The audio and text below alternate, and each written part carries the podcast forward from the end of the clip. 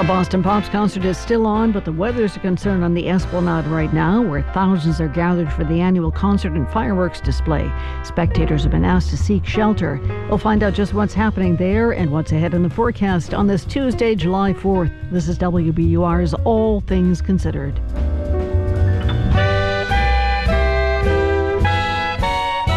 Happy Independence Day. I'm Lisa Mullins. Also coming up this hour, it's been one year since the deadly mass shooting shocked residents of Highland Park, Illinois.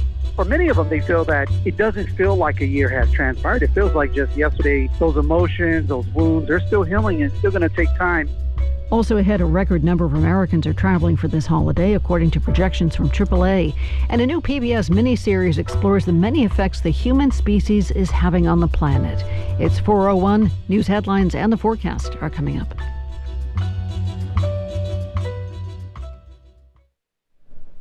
Live from NPR News in Washington, I'm Amy Held. The streets are quiet, celebrations scrapped in one Philadelphia neighborhood as officials say a criminal prosecution is getting underway against a 40 year old suspect they say opened fire last night, apparently shooting indiscriminately. Here's Police Commissioner Danielle Outlaw. On what was supposed to be a beautiful summer evening, this armed and armored individual wreaked havoc, firing with a rifle at their victims, seemingly at random shooting seven, killing five, including children, babies. Jim Kenney is the Philadelphia mayor. I am frustrated and outraged that mass shootings like this continue to happen in communities across the United States.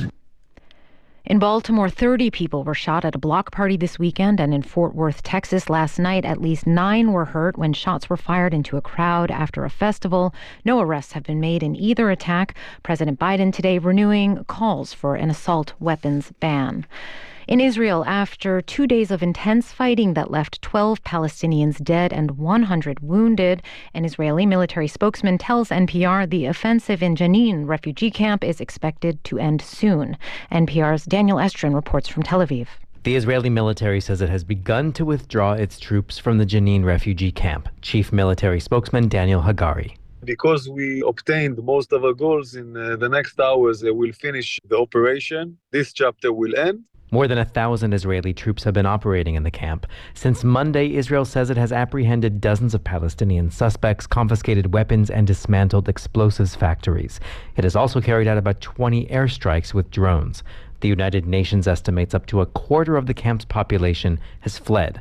There have been reports of exchanges of fire around a hospital.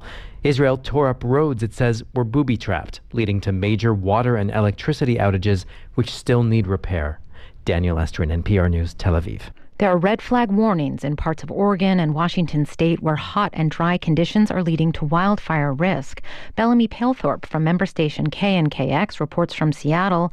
Authorities are now urging caution for those who want to use fireworks. July 4th always brings extra risk of fire, but this year a very warm and dry forecast for the holiday is coming on top of a moderate drought. Matthew Dehr is the state's lead wildland fire meteorologist. Both Los Angeles and San Francisco received more rain in the first six months of 2023 than Seattle did. So we've, we've fallen behind um, in terms of precipitation, especially on the west side fireworks, improper dousing of campfires, and sparks from vehicles dragging chains are top causes.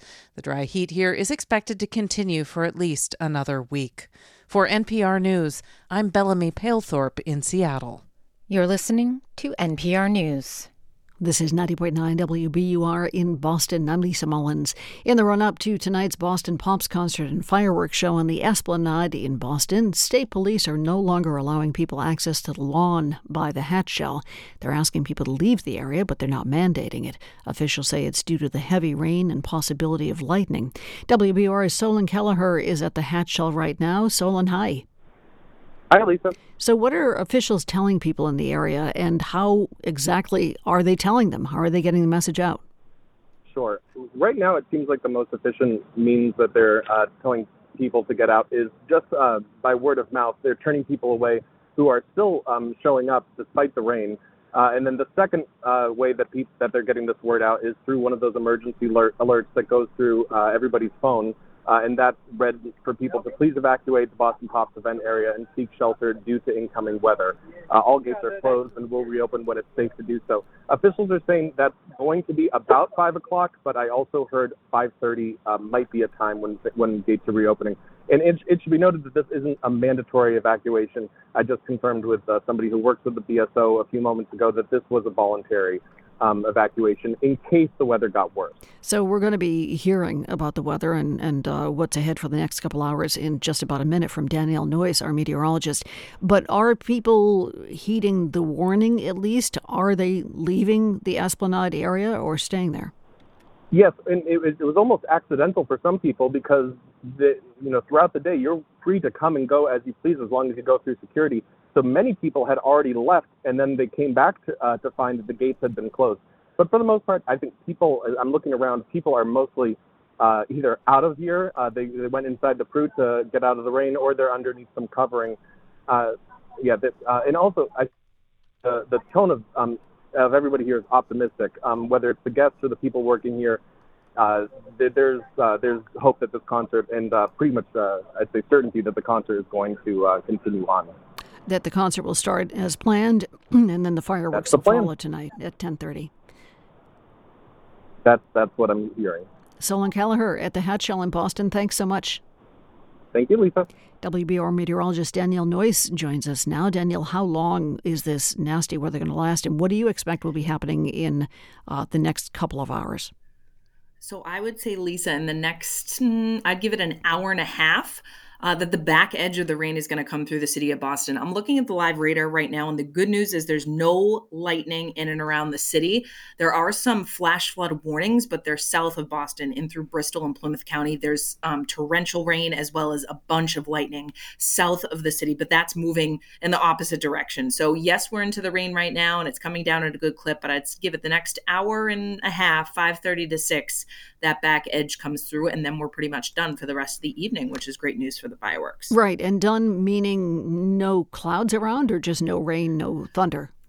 no rain um, no thunder uh, that ends the rain ends by 5.30 to 6 and then we will stay mostly cloudy there won't be much wind the only I'd say kind of tricky part is there is going to be fog just off the coastline. It's always tricky as to like whether or not it comes right into the city or just hugs the coast. I'm thinking it just hugs the coast right now, and so the fireworks should be fine. But obviously, you know everyone's kind of picky about the fireworks depending on the wind and stuff sometimes it blows uh, the fireworks a little too much sometimes you know you get the smoke that kind of lingers and that will be the case because the wind isn't that strong it'll probably be like five miles per hour or less with mostly cloudy skies but rain will be done absolutely by that point well, what happens after that? Uh, sounds like we've got better weather on the way. Oh, tomorrow and Thursday and Friday actually look really nice. It's going to be much brighter. Tomorrow will be dry. There may be an isolated thunderstorm, but it would be well inland tomorrow, hit or miss, nothing like what we have out there today.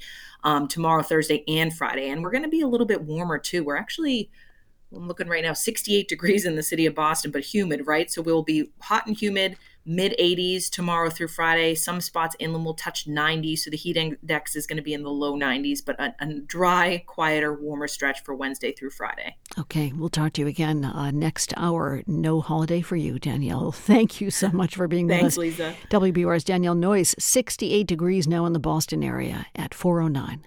WBUR supporters include Procter & Gamble, maker of ZzzQuil Pure Z's gummies designed with melatonin for occasional sleeplessness to help people fall asleep naturally. Learn more at zzzquil.com. This is All Things Considered from NPR News. I'm Juana Summers. 171 Julys ago, the escaped slave turned orator and activist Frederick Douglass gave perhaps his most famous speech to a group of fellow abolitionists. He posed this question What to the American slave is your Fourth of July? His address confronted the glaring hypocrisy of a day celebrating freedom in a country that still endorsed the bondage and forced labor of more than one in eight of its residents. And while the institution of slavery has long been abolished, its consequences have endured through the generations.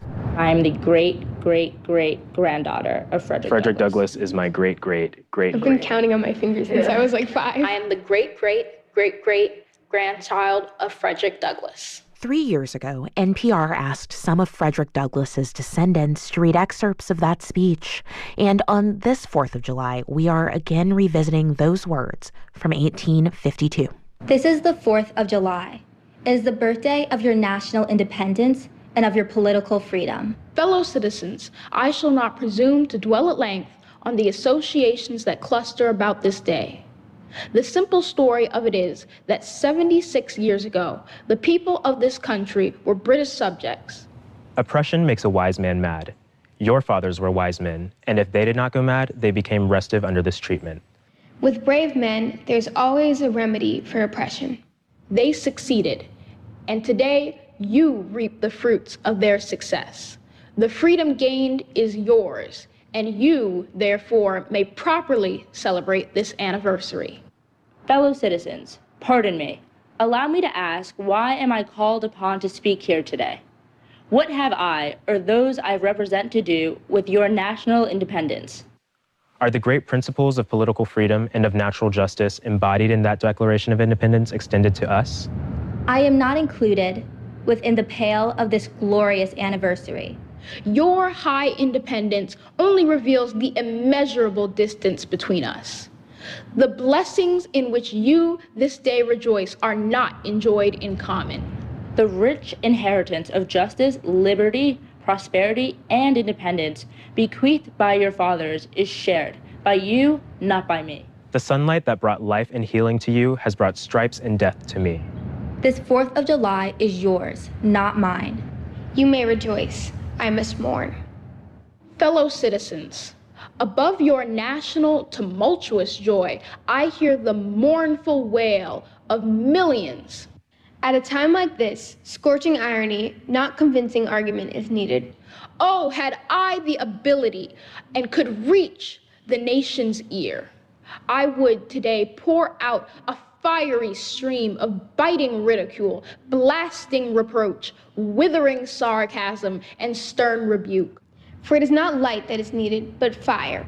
It is not the gentle shower, but thunder. We need the storm, the whirlwind, and the earthquake. The feeling of the nation must be quickened.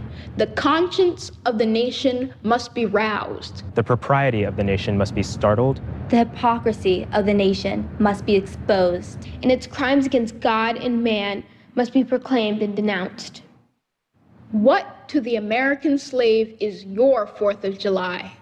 I answer, a day that reveals to him, more than all other days in the year, the gross injustice and cruelty to which he is the constant victim.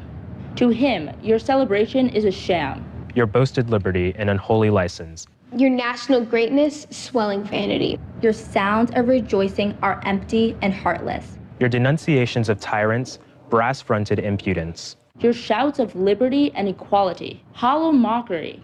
Your prayers and hymns, your sermons and thanksgivings. With all your religious parade and solemnity, are to him mere bombast, fraud, deception, impiety, and hypocrisy. There is not a nation on the earth guilty of practices more shocking and bloody than are the people of these United States at this very hour. Allow me to say in conclusion, notwithstanding the dark picture I have this day presented of the state of the nation, I do not despair of this country.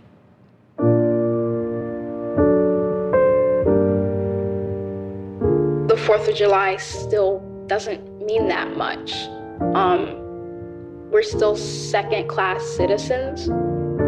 I don't think it's hopeless.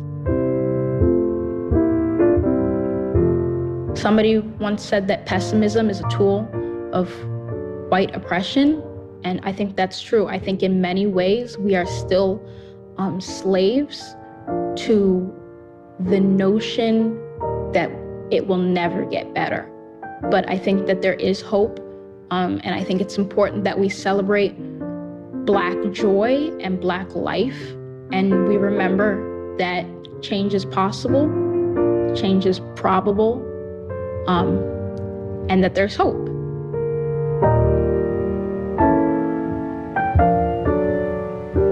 That was Isidore Douglass Skinner. You also heard Alexa Ann Watson, Haley Rose Watson, Zoe Douglass Skinner, and Douglass Washington Morris II. All of them descendants of Frederick Douglass, reading his speech, What to the Slave is the Fourth of July. You can watch a video of that reading and more of their reflections at npr.org.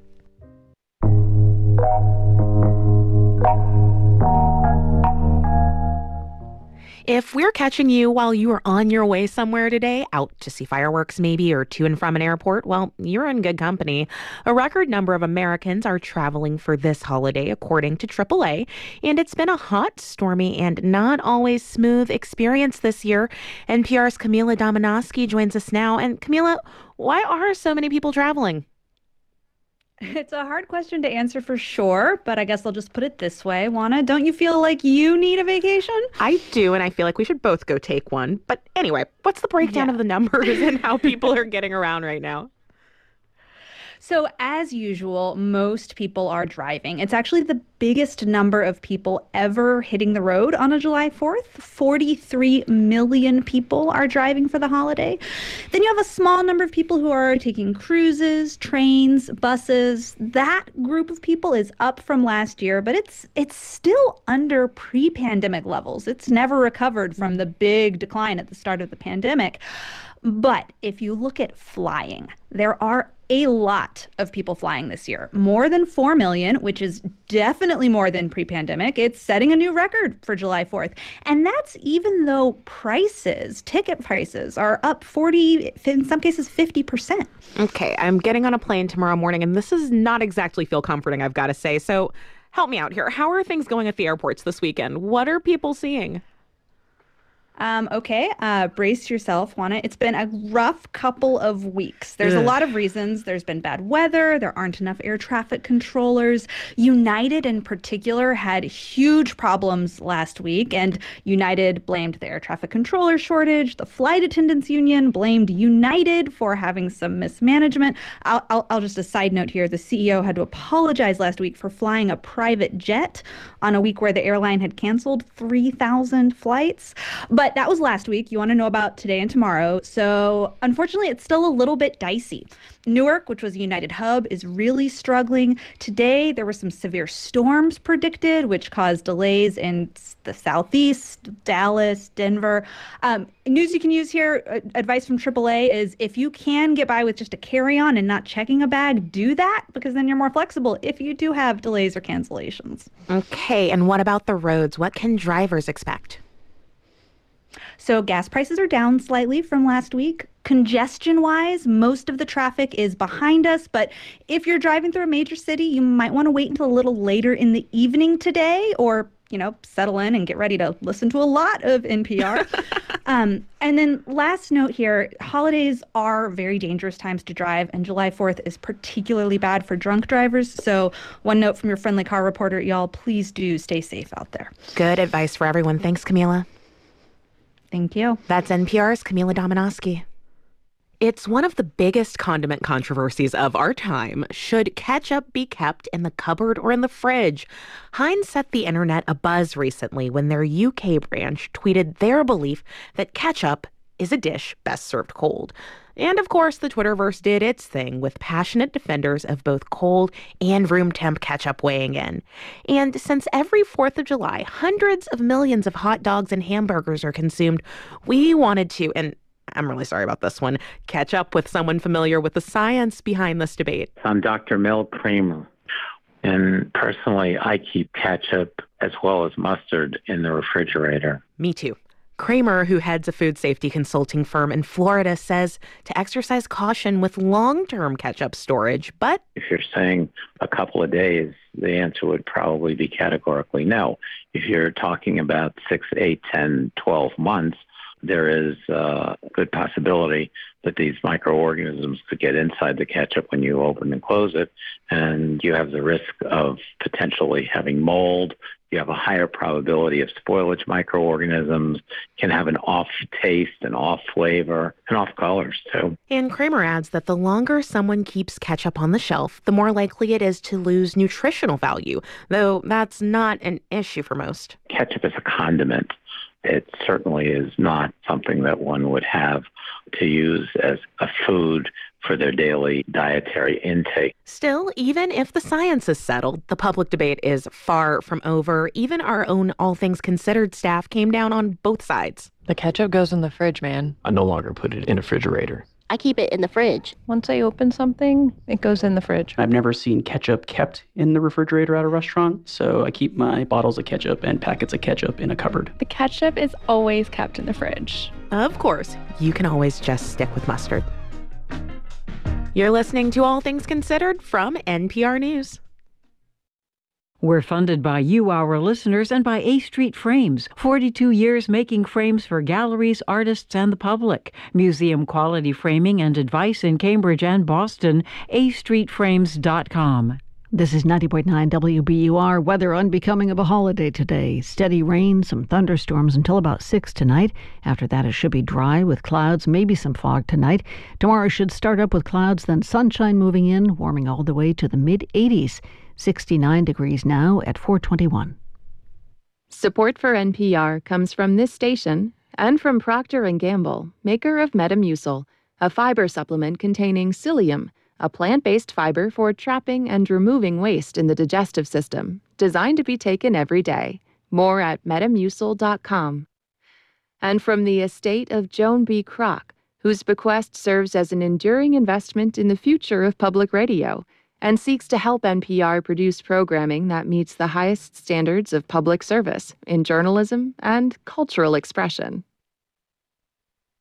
From NPR News, this is All Things Considered. I'm Juana Summers. And I'm Ari Shapiro. How have humans shaped the planet we live on? A better question might be Is there any way humans haven't shaped the planet?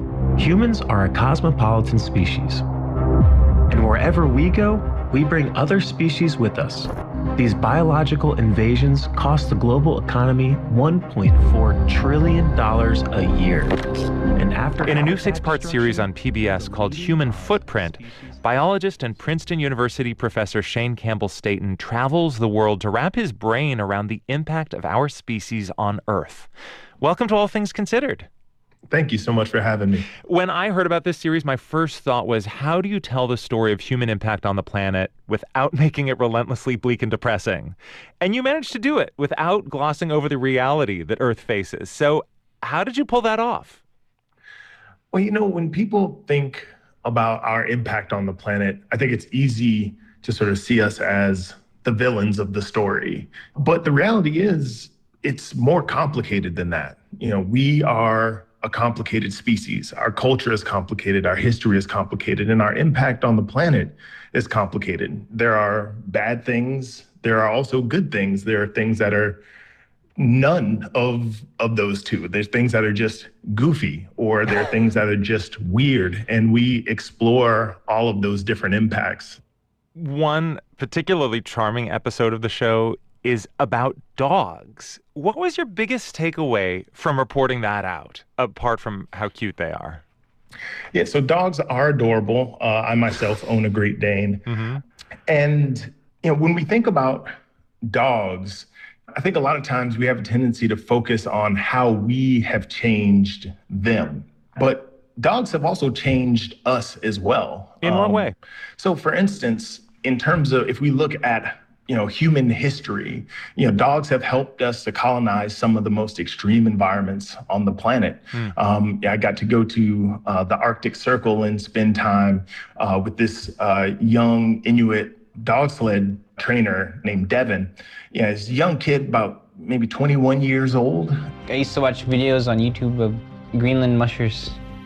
You know i'd try to do how they did it. You learned how to how to how to run a sled dog team from YouTube? well, not entirely, but it was part of it. Yeah. Speaking with Devin, you know, we went out and um, we went on a, a seal hunt, and you know, talking with him and spending time with his dogs, I realized that our connection with dogs is something that runs really deep. In this case, you're talking about a thousand years deep. One day we, we saw these wolves and they were faster, they had better smell than us. You know, they could hear better than us. So we're like, oh, why don't we befriend this animal? And that connection, uh, helped us as a species to conquer one of the most extreme environments on the planet. I've never been any place where I was so absolutely sure if left to my own devices, I would die. Like hmm. 100% for sure die. Yeah. And these dogs have been key uh, to uh, surviving in such an extreme environment. As you were producing this series, were there things that surprised you, or was it pretty much sort of like, yeah, I knew about that? You know, as somebody who studies, like I spend my life thinking about, you know, the lasting biological impacts of humans.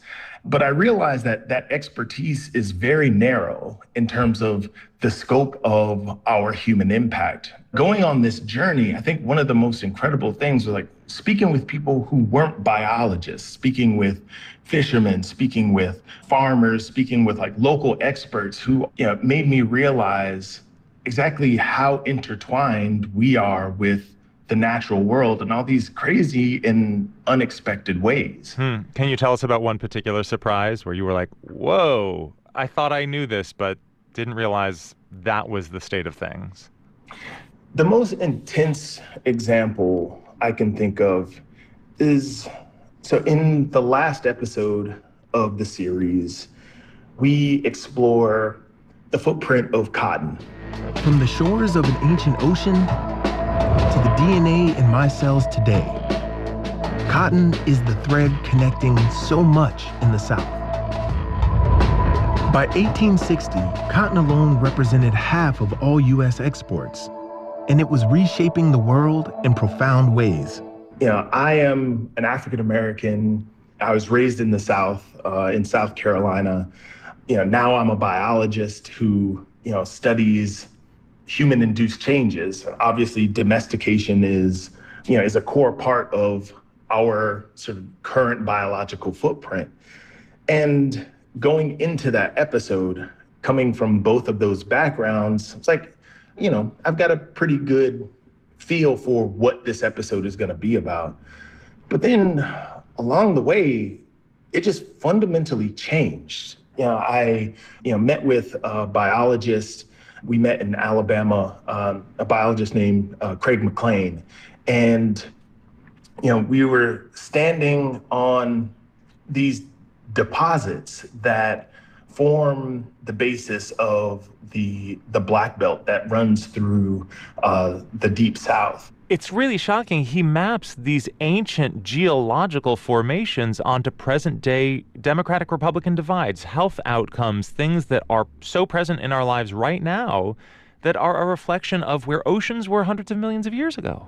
Exactly. And, you know, it's something that you'd never think about, you'd never expect. It's a it's a time frame, arc of history that just seems so impossible. Yet there it is, right in front of your face. You know, which counties across the South go Democrat, which go Republican, instances of obesity. All of these things, they trace an ancient coastline that has not existed for 100 million years. You know, in the first episode, somebody talking about invasive species says, We made the problem, we have to fix it with all the changes that you document, the idea of fixing it or undoing it seems totally unrealistic. We're not going to return to some kind of like Garden of Eden prelapsarian state. So, mm. what do hmm. you think our goal should actually be? Not specifically with invasive species, just broadly when we look at the human impact on the world.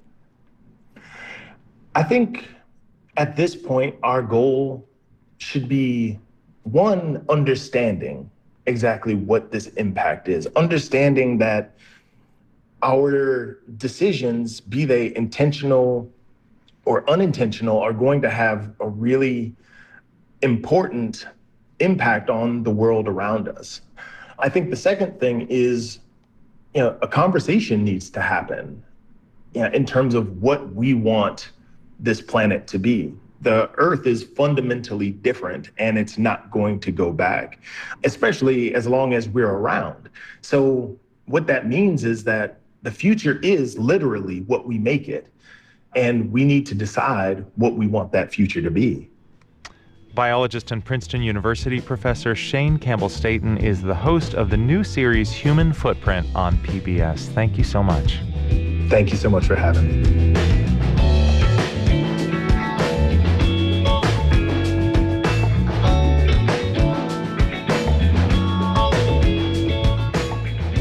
This is NPR News.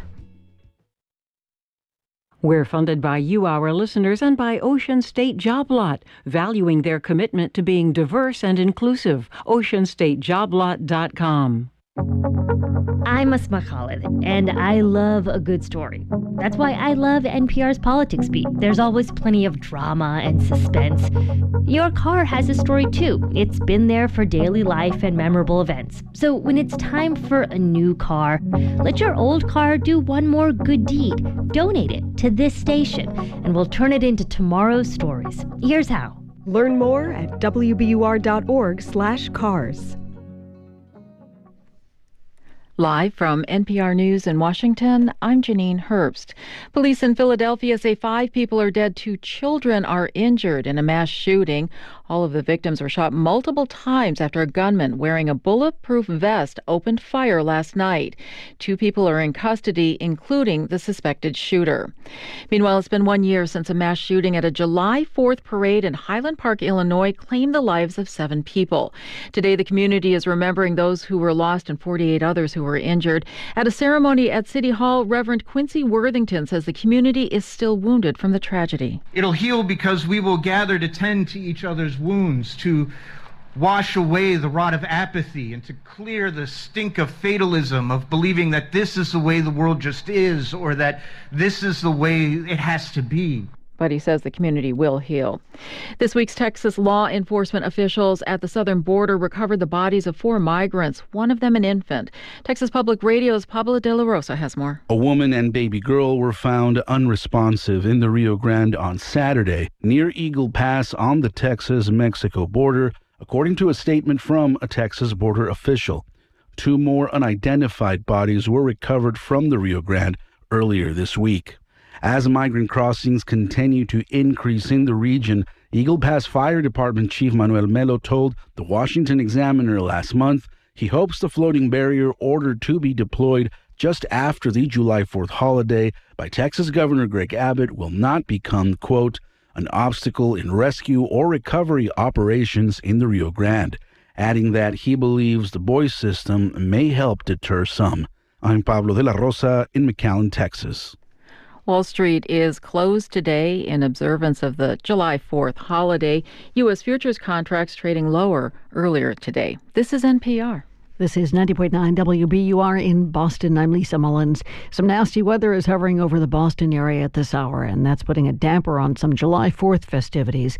State police and officials with the Boston Pops have asked people who've shown up at the Esplanade on the Charles River for the annual concert and fireworks show to leave the area. WBUR's Solon Kelleher is there. Solon, I understand this is not an evacuation order, so what are officials telling people there?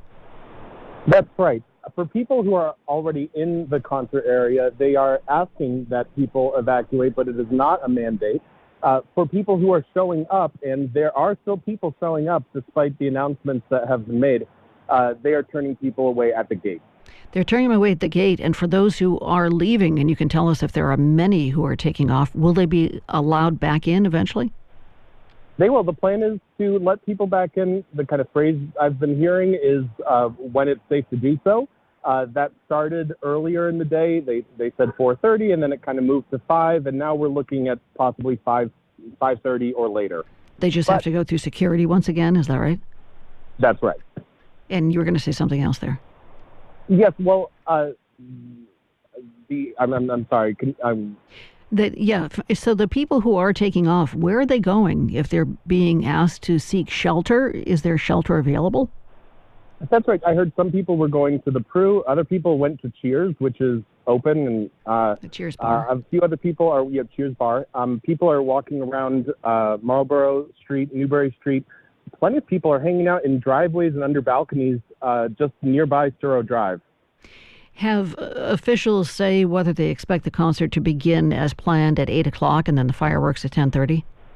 That's right. There has been no word on any postponement or cancellation. In fact, people, um, whether it's officials from the BSO, uh, state police, or just uh, people who are here to attend the concert or see the fireworks. Everybody's optimistic uh, that the show will continue as planned, and uh, especially people who are showing up now are, are uh, kind of. I think they might have had uh, heard the forecast, knowing that it's going to pass by relatively soon. Good. And we'll get the forecast in uh, just a few minutes. WBUR Solon Kelleher at the Hatch Shell in Boston. Thank you.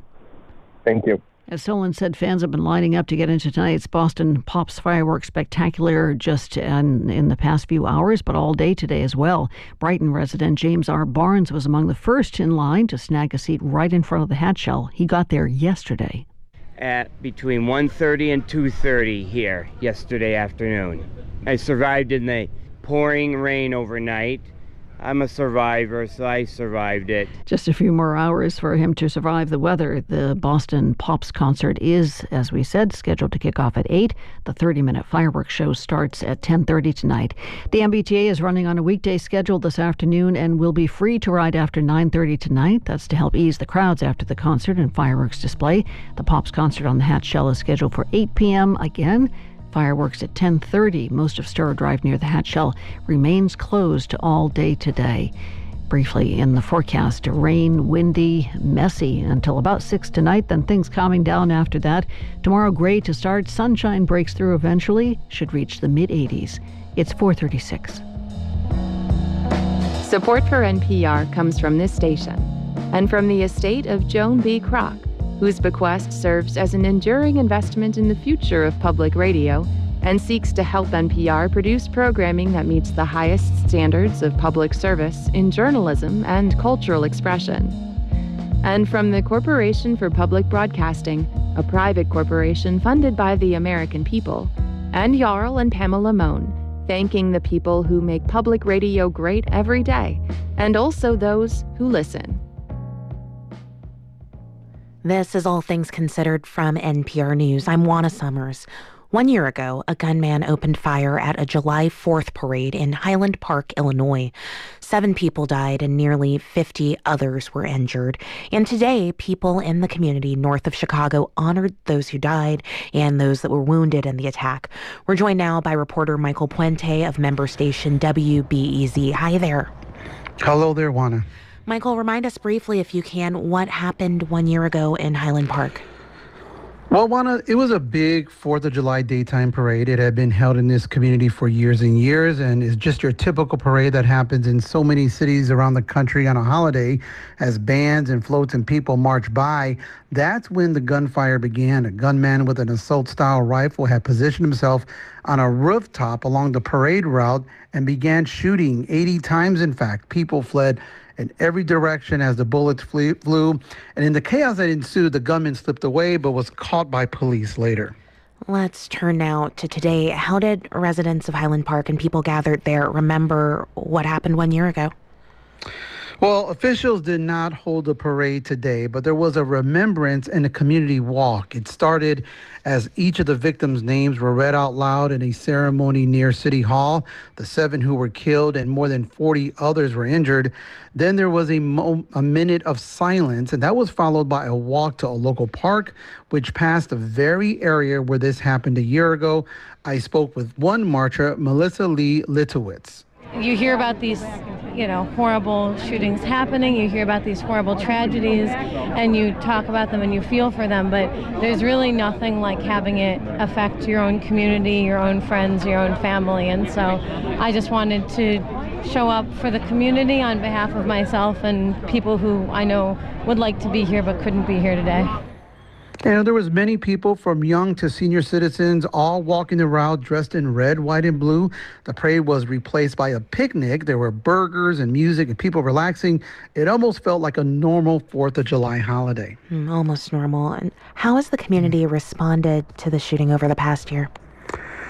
Well, among the speakers today was the local mayor, Nancy Rotering, who said the community needs to continue to work to bring about change.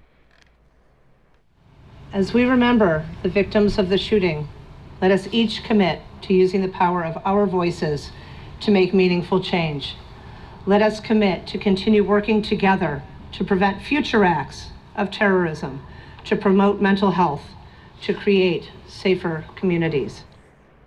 Beyond the politics, residents here are just trying to get on from that day, but some say the 4th of July will never be the same, although they are trying. And today's community walk and picnic went a long way to bringing a sense of normalcy. Tonight, no fireworks, but a drone show. Hmm, okay, and remind us if you can, what was the fallout of that shooting?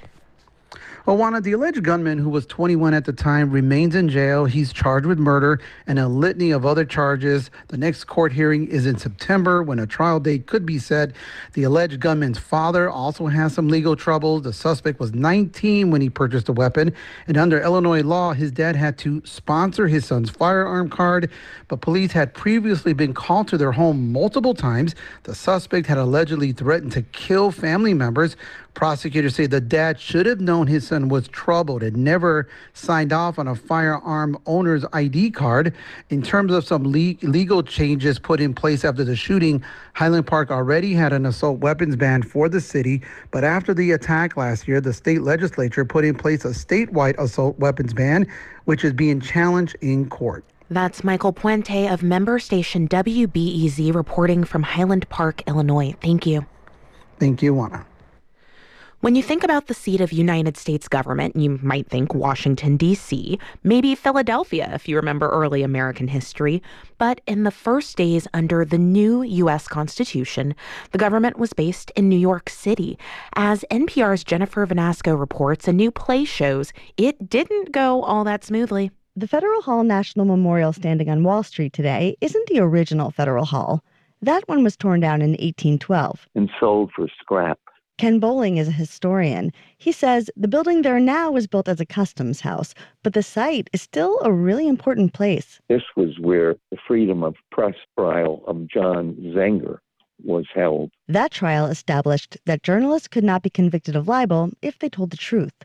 Also on that site, it's where President George Washington gave his first inaugural address, Congress had its first important debate about slavery, and the Bill of Rights was drafted. The First Amendment guarantees the freedom of expression. That's from a play, The Democracy Project, that's now running in the rotunda of Federal Hall. It's about those big things that happened, but it's really more a meditation about who we are as a country and where we come from. I want people to leave asking, why didn't I know this? Why do I believe this? Why haven't I learned real history? Why have I just assumed what I'm being taught is true? That's one of a handful of leading playwrights who took on this challenge. Among them, Bruce Norris, who's won a Pulitzer Prize and a Tony Award, Michael R. Jackson, he's won a Pulitzer and a Tony too, and also I'm Larissa Fasthorse. She's a winner of what's known as the MacArthur Genius Grant. The group met again and again and again for about six years. It was a long process. Fasthorse says they were trying to write one script altogether, but the group is opinionated. They came from different backgrounds. We're, you know, Native American and black and white and female and male. And the history they're trying to tell is complicated. For example, George Washington. People are talking about his teeth and his dentures bothering him. Well, then we found out like his dentures were made from teeth from his slaves. You know, like that's horrible. I mean, they say, well, he did pay for them. Federal Hall is also where the United States signed its first treaty with Native Americans under the new Constitution. Alexander McGillivray was the chief of the Creeks at the time, the late 1700s. Here, in a scene imagined by Fasthorse, he's talking to Ona Judge, an enslaved woman. McGillivray says George Washington is going to be overthrown. Overthrown. No more America. No more threats. No more treaties. No more Washington. No more wars. No more slavery. Well, just because the Americans are gone doesn't mean my plantation will run itself. Alexander McGillivray, Native American leader of the Creek Nation. Yeah, in real life, he was a plantation owner. He enslaved black people. The play says people you think would be allies don't always have the same goals, then or now. But we still need to talk to each other. I think that right now we're in such a fraught time that we're just backing into our corners, and that's not what democracy is. That's the play's co director, Ty Thompson. You know, democracy is that we have to come to the table and talk, and we have to come to the table and like try to make something work. That's what democracy is, and not just sitting in our corners and saying, no, me, me, me, I, I, I. It's about we, we, we. And it's not easy. Democracy, The song about how, yes, this democracy project, it is messy. It's not an easy story because our history, it's not easy either. Jennifer Vanasco, NPR News, New York.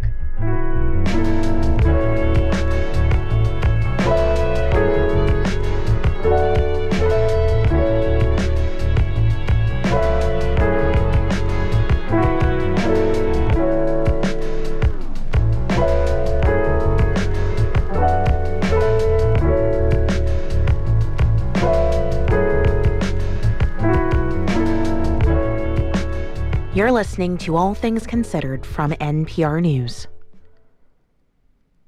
A growing worldwide legal movement to grant natural entities like forests and rivers the same legal rights as humans is catching on in the U.S. Indigenous led campaigns to recognize the legal rights of wild rice and salmon are setting the stage for a nascent movement to protect the Mississippi River. Juan Pablo Ramirez Franco of the Mississippi River Basin Ag and Water Desk reports. The Mississippi River flows through 10 states and spans over 2,300 miles, from its headwaters in northern Minnesota down to New Orleans, where it empties into the Gulf of Mexico.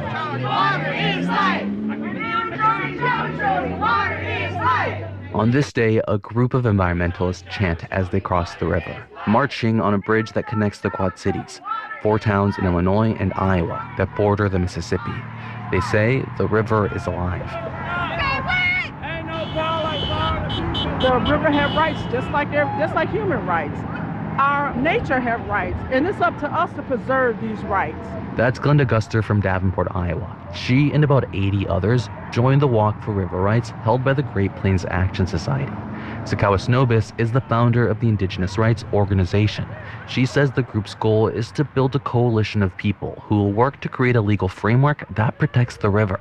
The earth is really suffering and rights of nature would basically give personhood to the river and it would allow us to have more power to keep it safe. The idea is that natural entities, like rivers, trees, or wildlife, have the same rights as humans. Companies could be taken to court for damaging the river or its ecosystem. That's exactly what happened in Tamaqua, a small town in Pennsylvania about 90 miles northwest of Philadelphia. Thomas Linzey is a senior attorney at the Center for Democratic and Environmental Rights and drafted the document to get rights for the small borough. It may be a radical concept, or it was 20 years ago, but we're rapidly coming to a place where without this kind of new system of environmental law that we're all kind of done. Ultimately, locals were able to stop sewage sludge from being dumped in Tamaqua using the new ordinance. Linzey was also a consultant for the Ecuadorian government in 2008 when it drafted its new constitution, the first in the world to ratify the rights of nature. The work has spread to other countries and in the U.S. to about over three dozen municipalities at this point. Just a few months ago in April, the city of Seattle settled a case with the Sauk Suiattle Indian tribe over the claim that salmon had the right to spawn, among other rights. But there are limitations, according to University of Virginia law professor Michael Livermore, who has studied the rights of nature movement. Without a notion of how to actually define the interests that are affected and how to compare them against each other, the, the idea of nature's rights is just extraordinarily indeterminate and some states like Idaho, Florida, and Ohio have taken steps to ban the possibility that nature or ecosystems can have legal standing. That type of opposition doesn't deter Lance Foster. He's a member of the Iowa tribe of Kansas and Nebraska and says the success of rights of nature around the world got his tribe and others thinking, why not us? And we wondered why hasn't the big rivers, the Missouri River and the Mississippi River, have those rights? So the tribe created a resolution calling for the rights of the Missouri River to be recognized. They hope to use it to challenge industrial scale agriculture and deep mining operations. Foster says if corporations get legal rights in the U.S., why shouldn't rivers? For NPR News, I'm Juan Pablo Ramirez Franco in the Quad Cities.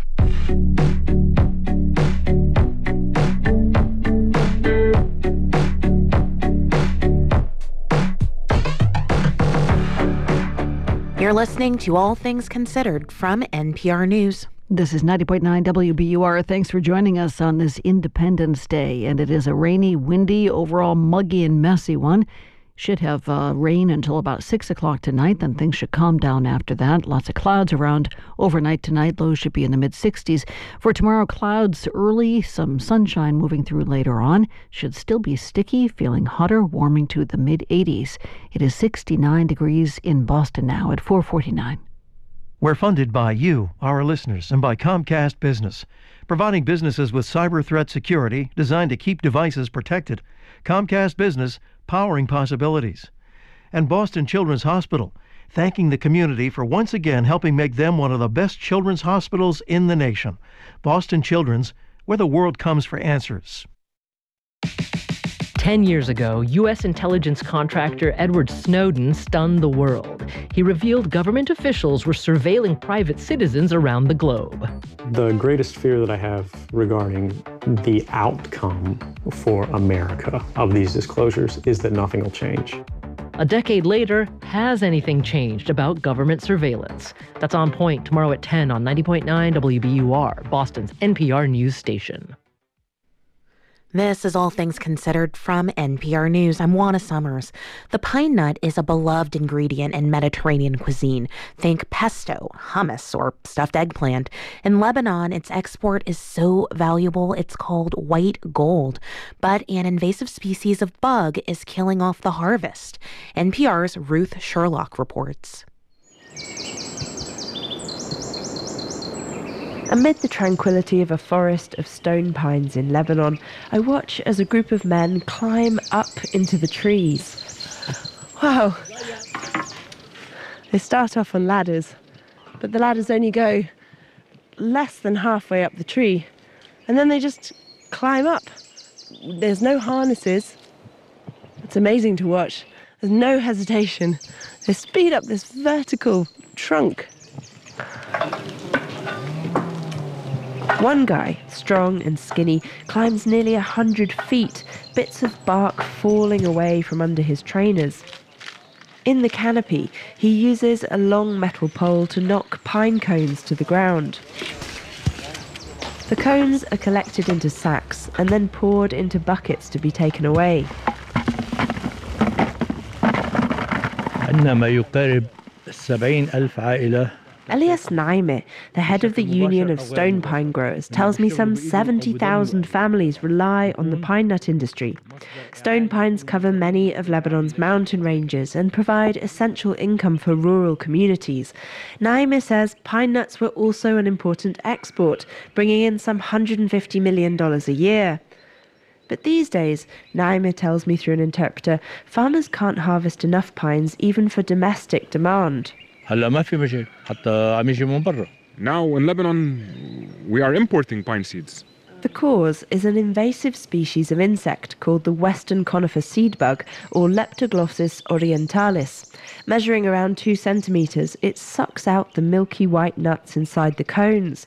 Scientists believe it arrived in Lebanon over a decade ago and then spread and spread until it seemed to affect every forest. Naima picks up a pine cone from the forest floor. This cone, when it was still a bud, the Leptoglossus came at it and sucked at the bud. So now this cone you see in front of you, it has no pine seeds inside it. It's just wood. There is no economic value uh, whatsoever. Most of the cones around us are desiccated and shrunken. It's quite hard to find one that's actually okay. هذا مقبول ما- بس كمان مضروب This is half half, but maybe it's also it. Naima believes the only solution is insecticides. He says in past years the government used military helicopters to spray insecticides on some parts of the forest.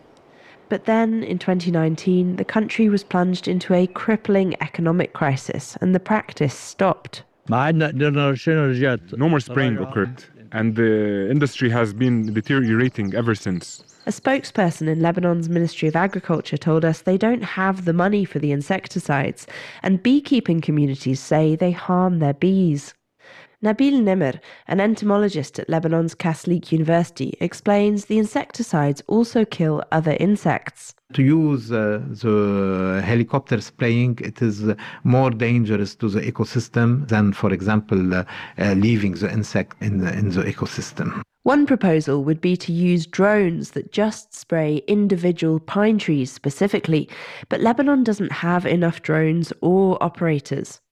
Maybe the best solution, Nimr says, is to try to keep the trees healthy by still pruning them and thinning forests and wait for a natural predator to take hold.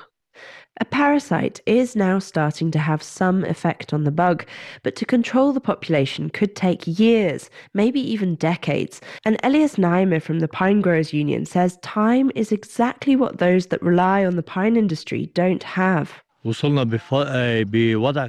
There is total hopelessness. So many families are resorting to having to sell their land, which has no more economic value to them.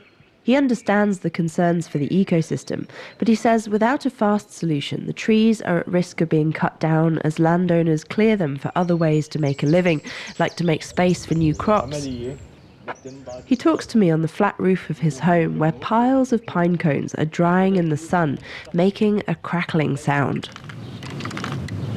The pine nuts are separated from the cones, and then in a small processing plant, they're fed through a series of machines that crack the hard shells and separate them from the white pine nuts that come pouring out into baskets. They're worth between 50 and $80 for a couple of pounds. Here it is, the, the pine nuts have been threshed, left their shells behind, and all that's coming out now is white gold. They're gathered up and packed, a traditional harvest with an uncertain future. Ruth Sherlock, NPR News, Ksaibe, Lebanon. This past Sunday, the world lost a titan in the field of breast cancer research and advocacy. Renowned surgeon Susan Love has died after a recurrence of leukemia.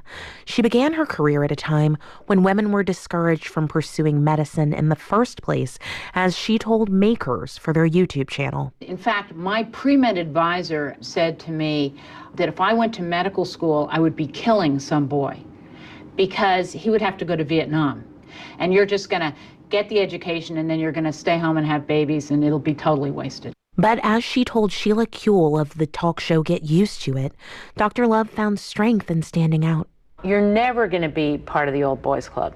So it really freed you up. It means you can speak the truth. You can do what's right. Dr. Love fought to empower patients, and to that end, she published Dr. Susan Love's Breast Book. It's widely considered a critical resource for patients with breast cancer. It was the first book that actually explained the science. Doctors hated it. Actually, making the patient a participant in the process was very new. She was not what the male medical establishment was ready for. And I think the more she got pushed back, the harder she pushed. Journalist Karen Stabiner spent more than a year shadowing Dr. Love for her 1997 book, To Dance with the Devil The New War on Breast Cancer. Stabiner says that despite Dr. Love's fierce fight against the status quo in medicine, she always brought a deeply human touch in her practice. She was the most genuinely empathic doctor I think I've ever met. She had a supply of tape recorders. And when she went in to see a new patient, she would hand them the tape recorder and a tape and say, Listen, tape this consultation. And when you go home and your friends and family start driving you crazy, asking the same questions over and over, give them the tape and go to the movies. And that was her way of saying, You don't have to become the capital P patient. You are a woman who has breast cancer, and you don't have to be living that 24 7. And that, I think, humanized the whole thing. Dr. Susan Love died July 2nd, 2023. She was 75 years old. You're listening to All Things Considered from NPR News. Support for NPR comes from this station and from Workday, an enterprise management cloud focused on providing organizations with a system to continuously plan for all what if scenarios. Workday, the finance, HR, and planning system for a changing world. From the Lemelson Foundation, dedicated to inspiring and enabling the next generation of inventors to improve lives around the world. More information is available at lemelson.org. From the Wallace Foundation, working to develop and share practices that can improve learning and enrichment for young people and the vitality of the arts for everyone. Ideas and information at wallacefoundation.org. And from listeners like you who donate to this NPR station. And this is 90.9 WBUR. Happy Independence Day. It is wet out there. Showers and thunderstorms should stick around for about another hour or so. And then things dry up by 7 tonight. We could even see some brightening skies, maybe a bit of sunshine in a few spots. Overnight falling to the mid 60s, then gradually turning sunny tomorrow in the mid 80s. I'm education reporter Carrie Jung, and this is 90.9 WBUR FM Boston, 92.7 WBUA Tisbury, and 89.1 WBUH Brewster. Listen anytime with our app or at WBUR.org. WBUR, Boston's NPR news station. Rain this afternoon prompted state police to ask spectators on the esplanade waiting for the Boston Pops festivities to seek shelter but they're apparently ready to reopen the gates and let people find a soggy place to sit for the concert and fireworks. Today is Tuesday, the 4th of July. This is WBUR's All Things Considered.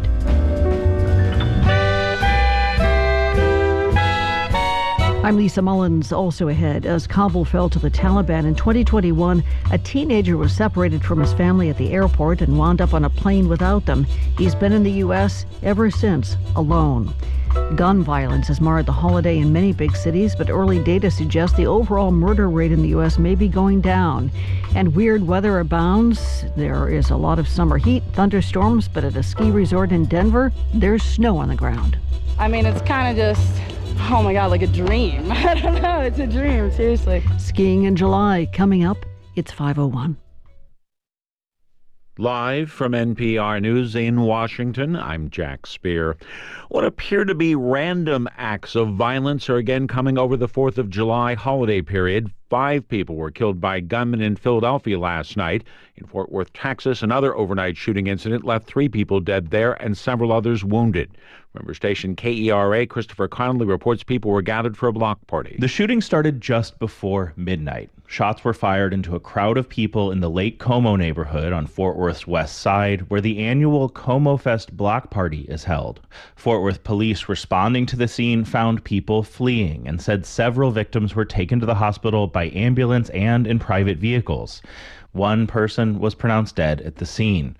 Police say one of the victims was a child. The department did not say who or how many people fired the shots or why.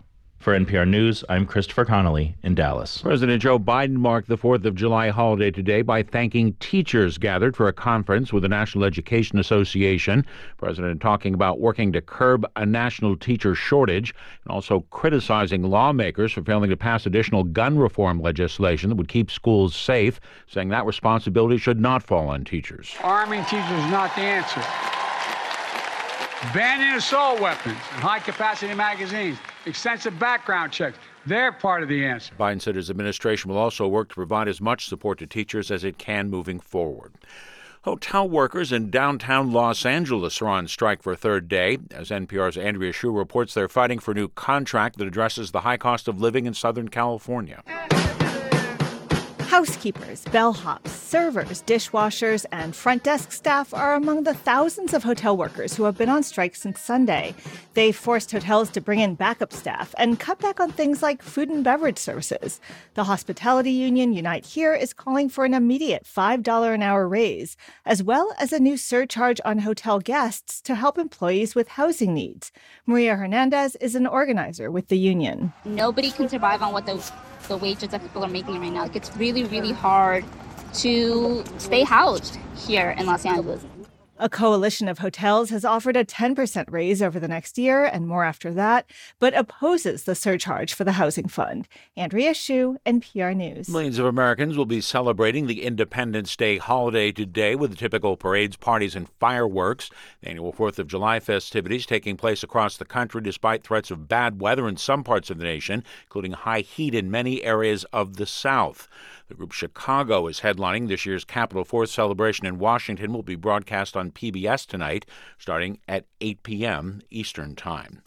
You're listening to NPR News in Washington. This is 90.9 WBUR in Boston. I'm Lisa Mullins. Massachusetts State Police say stormy weather forced them to close off an area near the Hatch Shell in Boston about an hour ago.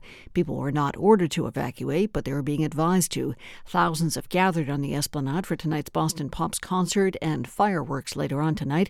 WBUR's Solon Kelleher is near the Hatch Shell right now. Hi, Solon. Hi, Lisa. Any updates yet as uh, to when officials might reopen the area uh, for those who are attending the concert, especially for those who have left um, and heeding the warning and are coming back? That's right. Uh, the Massachusetts State Police, uh, just a few moments ago, right before 5 o'clock, they tweeted out that they will be reopening the security checkpoints into the Esplanade at 5 p.m., so four minutes ago.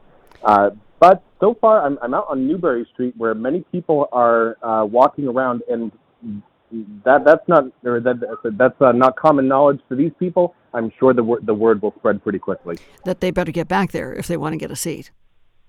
And uh, talking with people over the last few hours, uh, no, uh, plenty of these people knew that they were going to be going back. They just didn't know exactly when.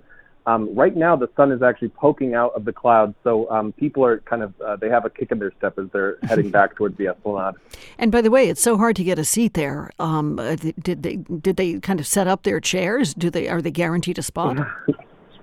so people who were there this morning, and uh, as we heard earlier last hour, there were some people who were even there last night and you know, waited in the park throughout the throughout the evening to get that spot right when the gates opened at noon people who laid down blankets, uh, put down their chairs. Uh, you know, it's uh, I think it's a matter of uh, goodwill and respect that you uh, will you know not take that spot if you're a newcomer.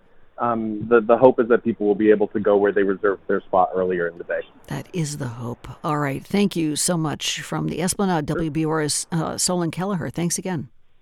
Thank you, Lisa. So, what can we expect for the rest of the late afternoon and evening? For answers to those questions, we turn now to WBUR's meteorologist Danielle Noyes. Danielle, uh, Solon said there that he's seeing a little bit of sunshine peeking through the clouds. What do you expect over the next couple of hours? Yeah, Lisa. So I've seen some of these breaks coming out for the city of Boston, north and west of town too, where the rain is done. The back edge is coming through the city right now. So we're wrapping things up. It is still pouring for the South Shore back down to Cape Cod, where there's some lightning and thunder right now in the upper Cape, right over the canal to P Town. So this is going to sweep through the mid and outer Cape in the next, I'd say, about hour and a half. But uh, for Boston and the city, we are done. I do anticipate still a lot of clouds around, but these breaks that do develop from time to time, and we should be dry. No more issues here through the evening hours, including for fireworks. And what do you think about uh, tomorrow? Uh, a change in the weather? Yeah, I mean, definitely much drier than today. Kind of a little bit of a pattern shift for a few days. Now, it's going to be warmer and it will still be humid. So highs tomorrow will be in the mid 80s for Boston. We'll probably touch 90 in some spots over the next few days, north and west of the city. Um, most of us middle to upper 80s. So it gets hotter. There'll be way more sunshine, so it'll be a brighter stretch. With that much humidity, I still do, do still think there'll be a few like hit or miss thunderstorms, but really um, an isolated threat uh, nothing like we had today with steadier rain coming in. It would be like, you know, a quick thunderstorm, you duck inside, you come back out, the sun's back out, sort of thing. And that's a much lower risk than the past few days than we've seen. Daniel, what can you tell us about the flash flood uh, watch that has been in effect in parts of the region?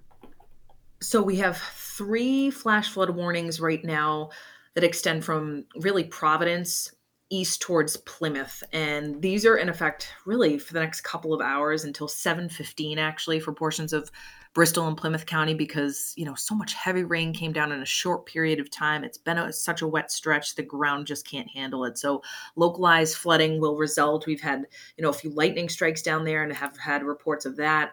Uh, a section of Bedford Street and Fall River was impassable with cars stuck. So that's the situation down south for the next couple of hours. But the rain for those areas too will be wrapping up between, I'd say, about 6.30 and 7.30 as well. And then that flood threat will diminish over the evening hours in those areas. Nice to have it all contained to one day. Too bad it's the 4th of July. I know. At least it's looking better tomorrow and maybe for the rest of the week. Uh, WBUR's Danielle Noyes, thanks so much. Thanks, Lisa. 68 degrees now in Boston. This is 90.9 WBUR. It's 509. We're funded by you, our listeners, and by Fisher Investments. As a fiduciary, Fisher Investments is obligated to act in their client's best interest. Learn more at FisherInvestments.com. Investments in securities involve the risk of loss. This is All Things Considered for NPR News. I'm Juana Summers.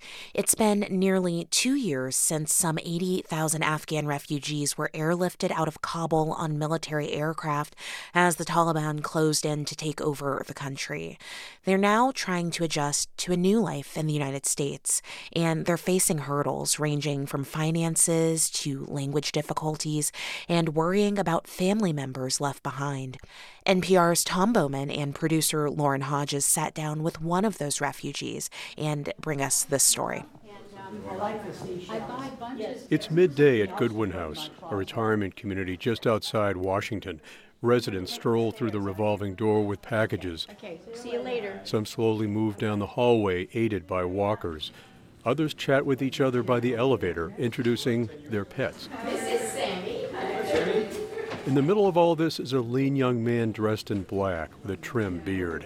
He could be mistaken for a visiting family member, but his family is 8,000 miles away and in danger. Tom Bowman, nice, nice to, meet, meet you. you. We'll call him BH, which is using his initials because most of his family is still in Kabul, often forced to change addresses because they fear the new Taliban regime. His uncle worked for the Afghan and U.S. militaries, making the whole family suspect. BH remembers the last time he saw them, 10 of them, as they pressed through a desperate crowd at the Kabul airport, all trying to board planes as the Taliban took over the city. And everyone was pushing each other, and they didn't, you know, care about old people or children's. Yeah, everyone was afraid. Were you afraid? Uh, yes. In the crush of thousands of terrified Afghans, BH was separated from his family and somehow he got through the gate, but the rest of the family was still outside. I called them several times, but no one was answering because they was in the crowd and no one heard the phone ring. It's a dark day for me because I lost my whole family, you know. He soon found himself sitting on the floor of a massive C 130 aircraft packed with refugee families. He had only the clothes he wore and some IDs. The plane arrived in Doha, Qatar, the first leg of a flight to the U.S. There, he finally reached his mother on the phone back in Kabul. She was crying. That's the only thing she did. BH was just 17 and all alone. Next was a dizzying hopscotch west. Germany, where the refugees slept on cots in a massive airplane hangar. Washington Dulles Airport in Virginia, more cots inside a convention center then to an Air Force base in New Mexico for vetting and medical tests, spending two months talking with other Afghans. Everybody in the camp had a relatives around in the U.S. and they say, "Hey, come, come to California. You know, it's a good place." And I say, "I don't have any relatives here." Then I found out uh, about Virginia as has a good uh, education system, and that was my goal to achieve. So BH flew back to Dulles Airport in Virginia. The State Department offered counseling help for jobs and education, and the refugees got three months financial assistance. He got an apartment and enrolled in Alexandria City High School as a junior. He studied hard and worked, doing odd jobs, not able to socialize much. He noticed something different about his American classmates you know there's a culture just one family two family members work in the family and uh, the rest of them just spending that money and have free times and have funs all the time. But here everyone should work. You know it's not a choice. You should work you know if you want to live here in this country. A teacher found out he lived alone and was financially strapped. The school staff reached out to Christ Church in Alexandria, whose parishioners have banded together to help the Afghan refugees. Melanie Gray is the church's director of outreach and mission. He needed financial help, period. You know, he's going to school full time, he's working full time. He described to me in this little time he has, he showers, eats, and studies. Christ Church, along with other faith groups in the area, raises money to support the newly arrived Afghans. Most of that money goes to rental assistance. The church is helping more than 50 families, but BH especially stood out to them. because he didn't have his family. So imagining him here alone without a family, the burden, I believe, was extra heavy. Grace's worrying about his relatives overseas was a huge weight on BH's shoulders. The stressors of his family remaining in Afghanistan. I mean, he has sent me pictures of a brother who had been stabbed. And when I see that, I'm like, I can't imagine how you go to school the next day. and yet he does. BH got a job working the front desk at Goodwin House. He talks with his family frequently, sends them money when he can, and is looking for additional work. He picked up a scholarship from his high school to study computer programming at Northern Virginia Community College. It's a safe life, but he misses Kabul, the food, hanging out with his friends, and playing soccer. But it's dangerous now, and he wonders if his family will ever get out. All the time I'm worried about my family because they are in danger. They have no rights here, no freedom of speech our Afghan girls can go to school. BH is luckier than most Afghans in the U.S., thousands of whom struggle with English and have only temporary work permits. His application for asylum was accepted, and he's on his way to becoming a permanent U.S. resident. BH walks to his apartment in Southern Towers, a massive complex just behind Goodwin House. It's home to many Afghans and other refugees who settled here years ago from Ethiopia and Eritrea. There's a cluster of people outside the towers a woman wearing a hijab, a man in a long tunic shirt hopping off a shuttle bus. Today is Eid, Muslims' holiday. And in, in this time, you know, in our countries, everyone is going their relative house and hang out with friends. Uh, it's, it's a big celebration, you know. Can you miss that? Yeah. As families greet each other outside, kids dart around the parking lot on scooters. Oh my God, are you all right? All right. We head through the lobby to the elevator. Where the hum of families in the lobby gives way to silence. We head up to BH's studio apartment on the 10th floor. Should we take our shoes off? He invites us in and apologizes for the bags of laundry in the living room. Uh, I, I collect all clothes to go to, to laundry, you know, so. Oh, this is all your laundry? Yeah. The only decoration is a massive photo of a beach and a vast stretch of sea, with mountains in the distance. He folds up his prayer rug, opens a window shade to an urban landscape of highway and apartment buildings. Oh, wow. Look at your view. It's very nice. Yeah, so you had so many people in your house, and now it's just you. Is that weird? Yeah. Is, I mean, what is it like? Yeah, it's no choice for me, you know, and that's that's the thing, you know. Tom Bowman, NPR News, Alexandria, Virginia.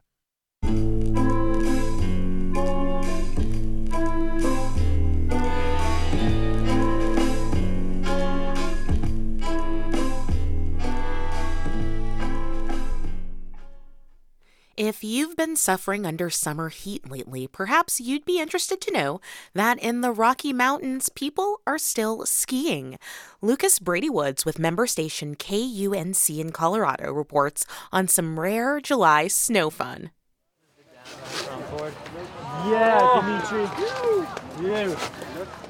It's sunny and nearly 70 degrees at the base of Copper Mountain Resort, about 90 minutes west of Denver.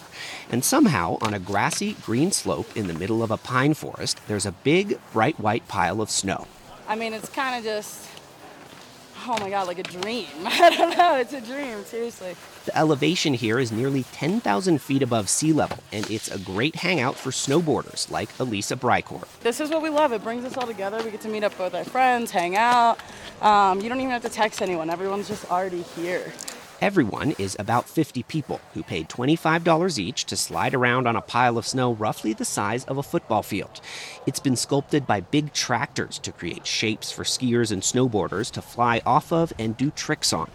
Jay Scott, who works for the resort, says it's been a while since they've been able to offer this. A lot of people who have been here, you know, five or so years ago when we used to have it are stoked to have it back. Riders have to hike back up when they get to the bottom, but nobody's complaining. I am wearing athletic shorts and a t shirt, and we're skiing in July. Nate Sunderhughes from Denver braved some heavy traffic to get here today. It's worth it because, um, man, the mountains are just so beautiful, and I just really enjoy being up here. Ski resorts typically close around Easter.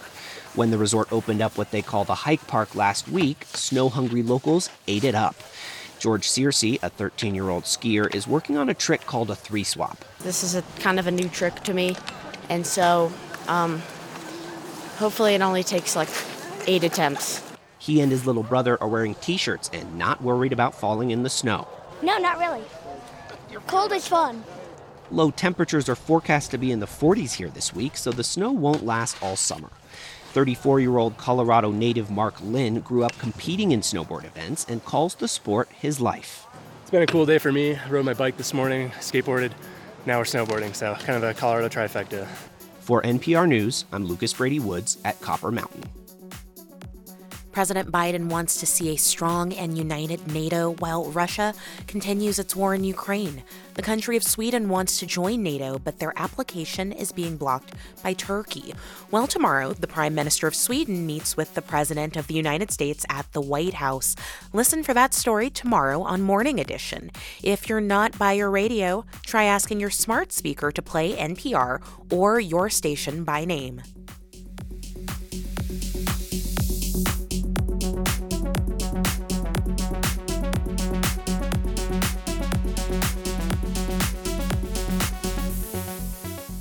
You're listening to All Things Considered from NPR News. We're funded by you, our listeners, and by Metro West Subaru, where same day and next day service appointments are available. Service until 9 on Route 9 in Natick. This is 90.9 WBUR. The rain moves out over the next hour or so. Clouds overnight tonight, relatively dry. Some cameos from the sunshine, falling just about uh, to 67 degrees overnight tonight. Tomorrow we should start up with clouds, then sun moves in, warming all the way to the mid 80s. Listen to WBUR anywhere you're heading this summer. Just tap to listen live and catch up on everything that's happening in the news. Download or update the WBUR app now.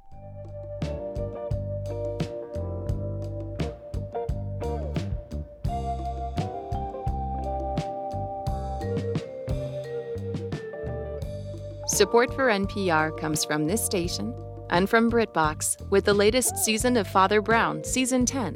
This and more mysteries following unofficial detectives, including Miss Marple and Jonathan Creek, streaming at BritBox.com/npr. From the Doris Duke Foundation, which aims to support the well-being of people and the planet for a more creative, equitable, and sustainable future. And from the Robert Wood Johnson Foundation at rwjf.org.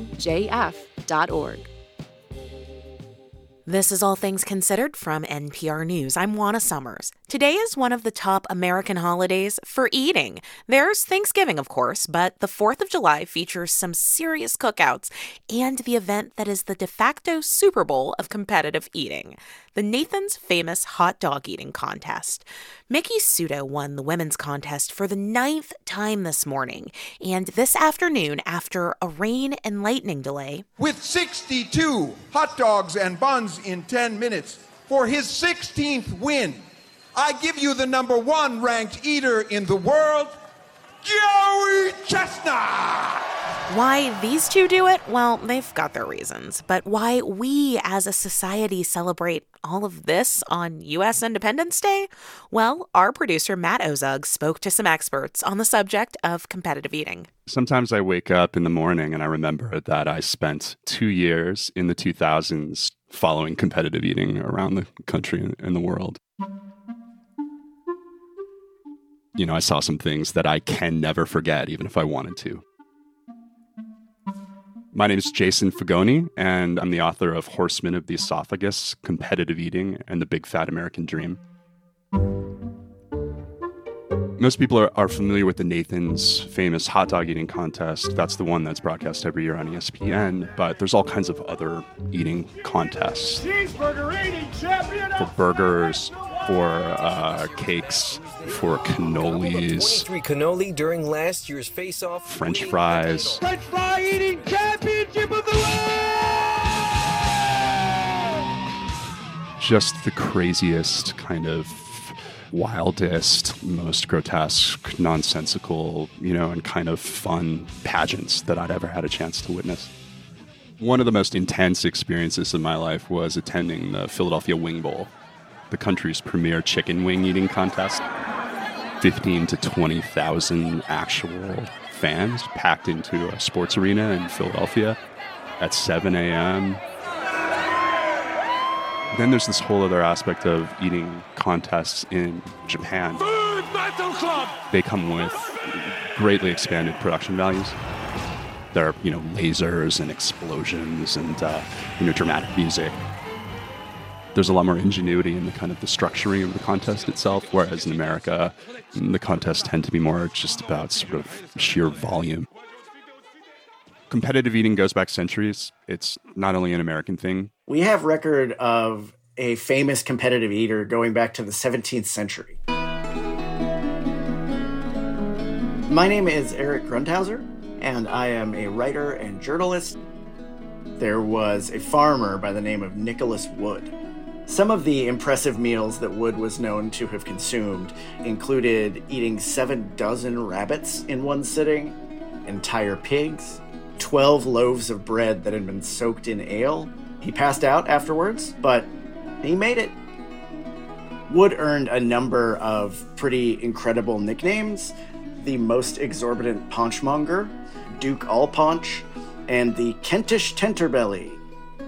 Unfortunately, his body was pretty well destroyed from all the eating. He had lost all but one of his teeth after trying to eat an entire mutton shoulder.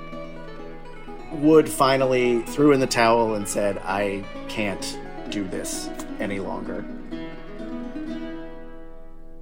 there are a lot of different cultures that have kind of invented eating contests independently at different points in history. And for the first few hundred years after the American Revolution, eating contests were a regular feature at Fourth of July celebrations. And then this started to change a little in the 1970s uh, when Nathan's Famous Hot Dogs created a hot dog contest on the 4th of July. You know, the eaters in that era were, were mostly big guys from Long Island, right? These are like classic kings of the backyard barbecue. And in the 1990s, these two brothers from New York uh, took over the Nathan's Famous accounts, George and Richard Shea. And in that age, everyone who was competing in the contest was kind of in on the joke.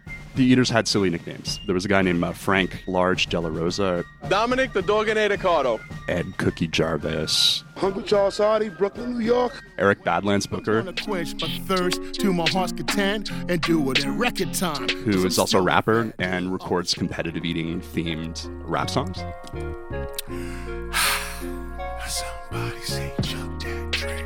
have, I have a CD somewhere in, in, in, in my box of recording material. And then in 2001, everything changed in an instant when this young Japanese guy named Takeru Kobayashi came to America and competed in the Nathan's Hot Dog Contest. Kobayashi was different from everyone who had come before him. You know, he wasn't a big man, he looked very healthy he didn't have any kind of a jokey nickname, right? And it turned out that he had been training for the contest as if it were a real sport. Part of Kobayashi's innovation was that he came up with a completely new way to eat the hot dogs. He separated the hot dog from the bun, and then he snapped the hot dogs in half. And then he would snap the bun in half, dunk the bun in water, and eat it. This was an innovation akin to, you know, the Fosbury flop in the high jump. The record at that point was 25 hot dogs in 12 minutes, which everybody thought was an enormous quantity. The contest starts, everything is going like normal. And then, about three minutes in, everything kind of stops. And not only the con- other contestants, but the announcer, they just start looking at Kobayashi with kind of their jaws open. Kobayashi had almost broken the world record. And there was still nine minutes left to go. The kid is incredible. A total beating of the Americans. He he was like a conveyor belt. He was just putting them in two at a time. And then he proceeded to double the world record by the end of the 12 minutes. Started waving the white flag. I can't believe it. The record, new record, 50. And then after that, everything changed because there started to be real money. Pretty soon, you know, ESPN was broadcasting the hot dog contest live. Amazing. What a crowd out here. Americans of all stripes, their visitors from abroad, celebrating the dream of independence once again on the corner of Surf and Stillwell. And with that money came a whole new wave of competitors who, you know, like Kobayashi, were training. They were taking it seriously as a sport, and they weren't necessarily in on the joke anymore. They were really trying to win. Eating is one of the great psychic preoccupations of our species. It's right up there with sex and death. I mean, eating is this animal act that we all participate in to some degree, and this is the most animal version of it, but it's happening in an environment where there are there are safety rules. Uh, so in a sense, there it's like this display of gluttony that has been kind of made safe for you to look at and think about. There's like this pane of safety glass between you and the danger. If you sort of zoom out and you think about, you know, what an eating contest symbolizes more broadly, maybe, you know, it does seem symbolic of the outsized American appetite for everything, not just for food, but for resources, power, money. You name it. It's kind of a Rorschach test for how people see us.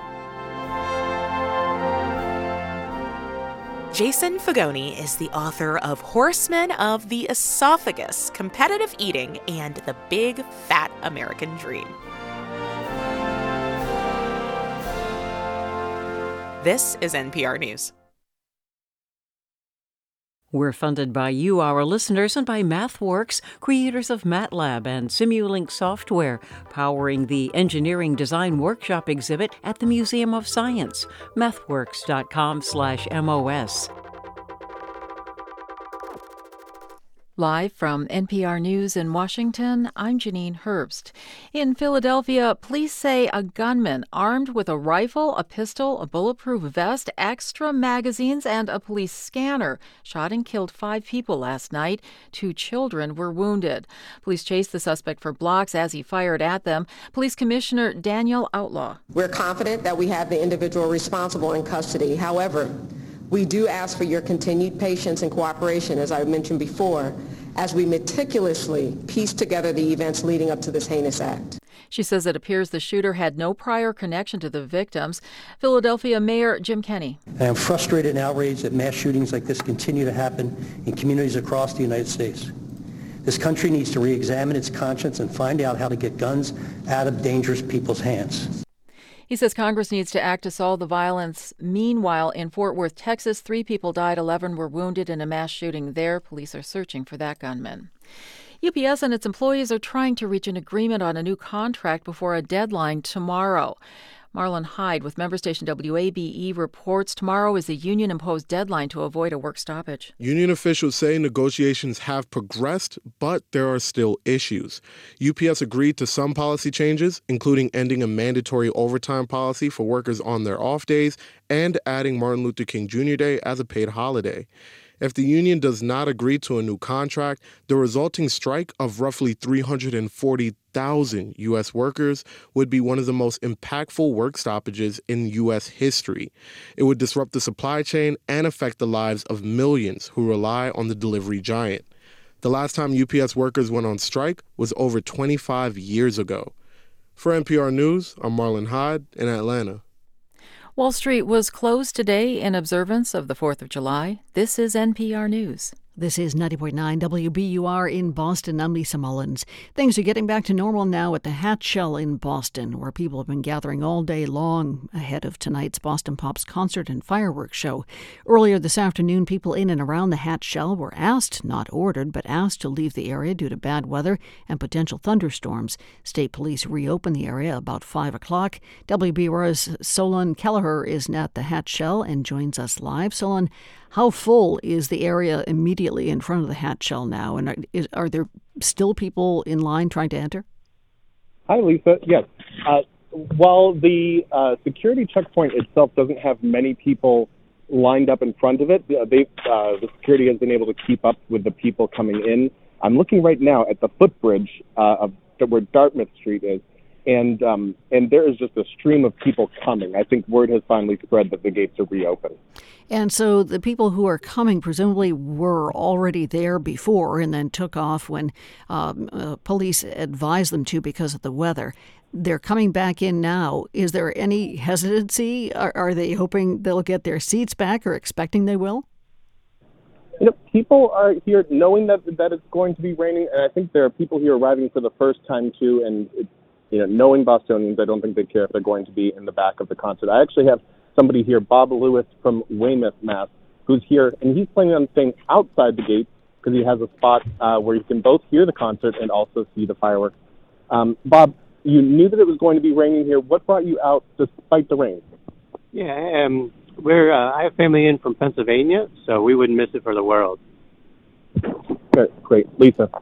Yeah, thank you, Mr. Lewis. We appreciate it, and we're glad your family, the weather is going to cooperate for your family as well, as uh, the the clouds will stick around, but the rain will move out. So as of now, Solon, uh, the concert will begin at eight o'clock as planned, and then the fireworks at ten thirty. Is that right? Everything's going according to plan. All right, thank you That's once right. again, Solon Kelleher from the Hatch Shell in Boston. We appreciate it, Solon. Thanks. Thank you, Lisa. So, people from all over the country, Pennsylvania included, are making their way to the Esplanade in anticipation of the concert. For Beth Walters, it's her first visit to Boston. She came all the way from Columbia, South Carolina.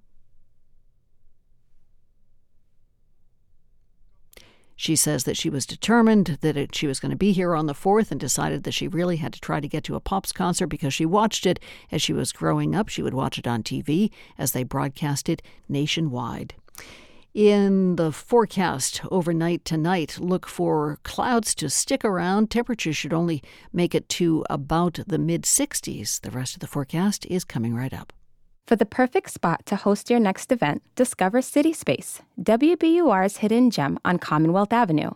Whether for a gala, board meeting, or wedding, City Space is the ideal setting for unforgettable occasions in a gorgeous state of the art venue.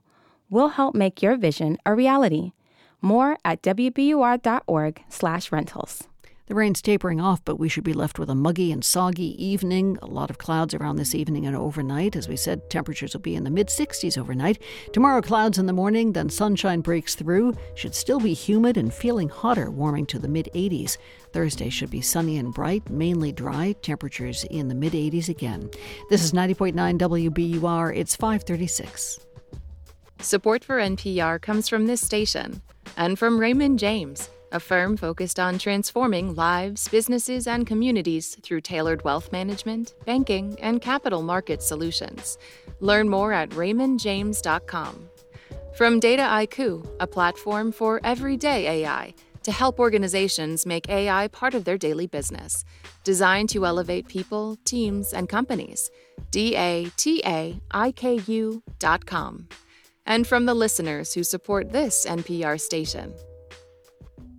This is All Things Considered from NPR News. I'm Juana Summers. This morning, Independence Day was ushered in by news of more mass shootings around the country. In Fort Worth last night, a shooting at a 4th of July celebration killed three people and injured eight.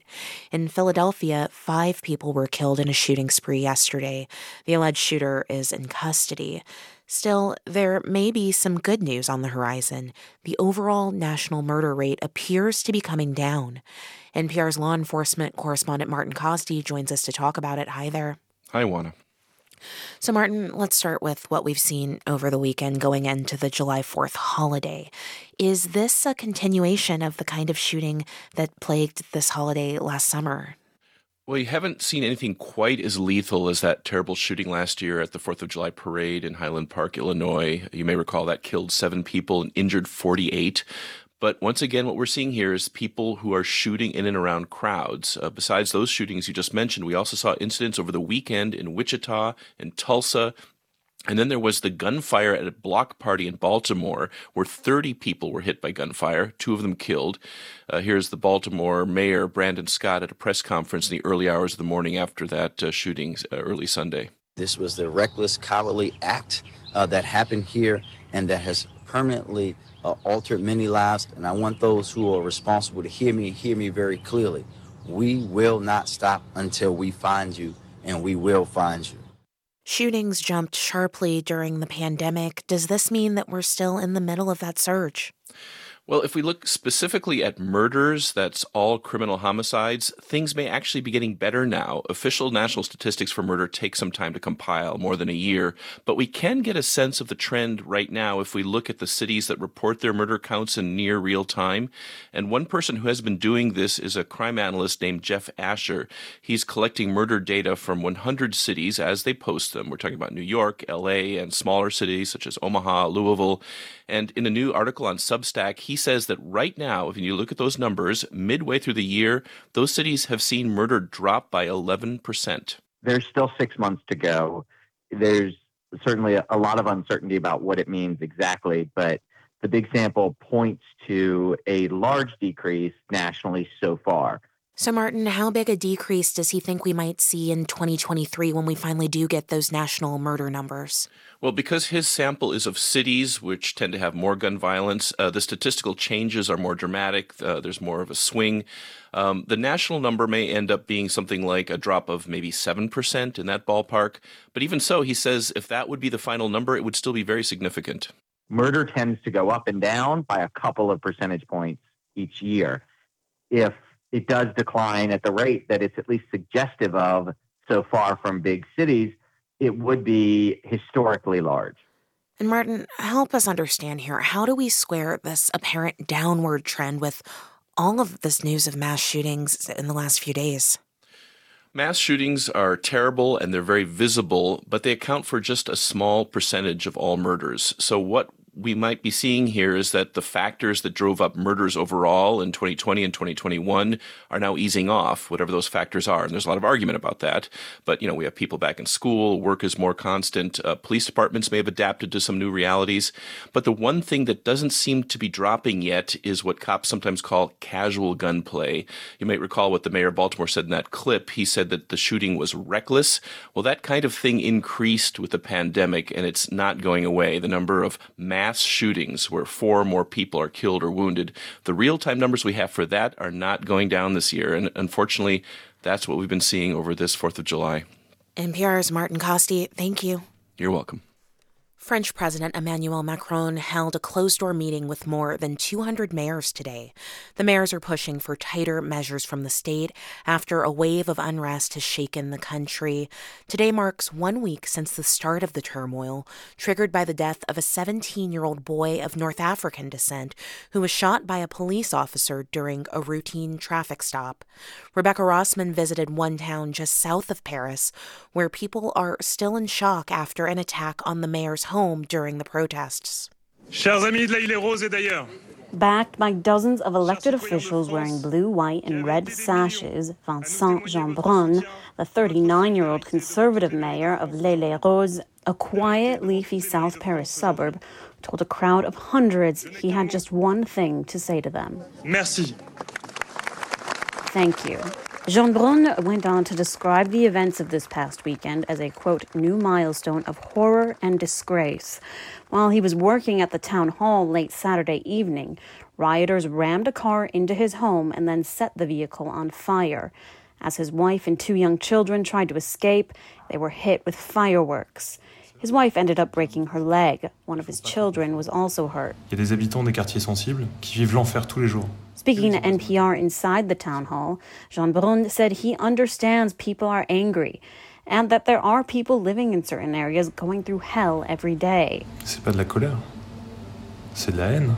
But this was not anger, he said. It was pure hatred. The incident is being investigated as an attempted assassination. 45,000 police have been deployed across the country, and more than 3,000 people have been arrested in the last week. According to France's Interior Ministry, the average age of those arrested is only 17 years old. Some are as young as 12. Jeanbrun and other mayors are calling on the government to declare a state of emergency. While the violence has subsided in recent days, there are fears it may just be a temporary lull. In L'Haÿ-les-Roses, residents NPR spoke to seem to agree on two things.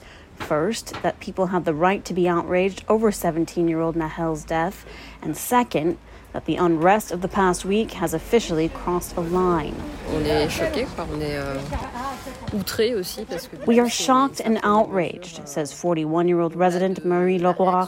Leroy says she can understand the anger coming from the rioters, and she believes there is a greater systemic issue tied to lack of opportunity and resources for working class youth. But it's time to restore order. French President Emmanuel Macron now faces a difficult balancing act to quell the violence while also addressing the underlying problems the riots have exposed. It's the latter that some worry will be swept under the rug. C'est la politique euh, successive des différents gouvernements qui se sont succédés, qui n'ont rien fait pour arranger tout cela. Zach Rashidi is a 32 year old insurance broker who has been living in L'Haÿ-les-Roses for about a year. Like Nahel, he's of North African origin. He believes race played a role in the teenager's death. Rashidi condemns the recent violence, but says it's the result of successive governments who have done nothing over the years to address the issues facing the working class, especially young minorities. Ils ont mis des pansements, mais ça n'a jamais guéri la blessure entièrement. They may put on some bandages, he says, but it's never enough to heal the wounds entirely. For NPR News, I'm Rebecca Rosman in L'Haÿ-les-Roses, France.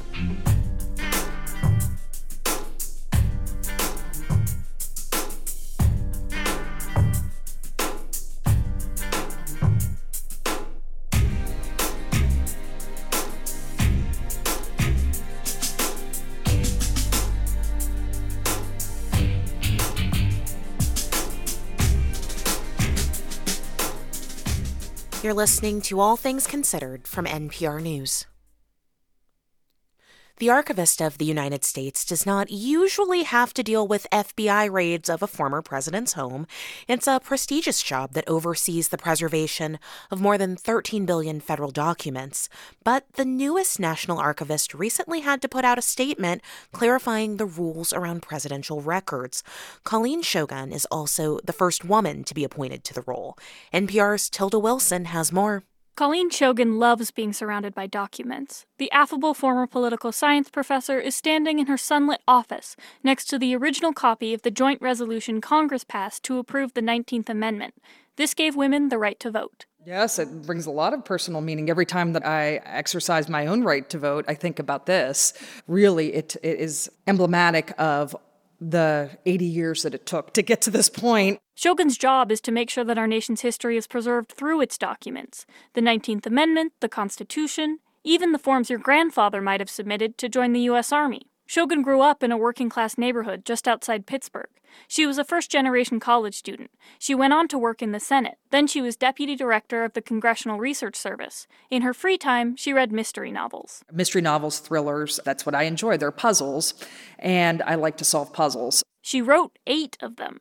Shogan's Washington mystery novels are all set around DC landmarks, with titles like K Street Killing, Larceny in the Library, and Homicide in the House. Yeah, no one would have wanted to look at my Google search at one point in time, especially when I wrote the one book that had poison in it. So I, I was looking for very specific types of poison that would do certain things. And yeah, you would not want to have looked at my searches. You would think that there was something really strange going on. I noticed crimson drops of blood on the thick carpeting of his office.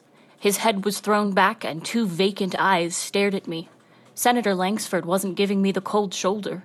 He was dead. That's a reading from Shogan's first book, Stabbing in the Senate. Her editor is Jennifer McCord. She creates a world in each of her books. We have the Senate world, we have the House of Representatives, we have the library. But McCord will not be working with Shogun for a while.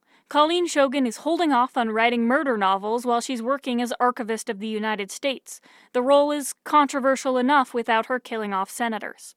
Here she is being questioned by one. You posted on Twitter bemoaning the dropping of mask requirements for children, including those under the age of five. Do you remember that post? That's during a confirmation hearing with Senator Josh Hawley. The functions of the National Archives received nationwide attention last fall. Just three days after Shogan was officially nominated, the FBI raided former President Trump's home in search of documents they did not receive at the conclusion of his presidency. The result was intense scrutiny and politicization of the archivist's role. There were a, a, lot of things that happened after my nomination concerning records with former President Trump, then Vice President Biden, and Vice President Pence. All of them had documents stored incorrectly at home that should have been in the archives. Colleen Shogan says we need our archives to understand our leaders and their legacies. Back at the National Archives, she points to another significant document Gerald Ford's 1974 pardon of Richard Nixon. We get focused a lot on our problems and misdeeds by our leaders, but here's an example of someone trying to really think not just for his immediate political future, but uh, what would be best for the country. Documents tell the story of other divisive times and all that we can learn from them. Tilda Wilson, NPR News.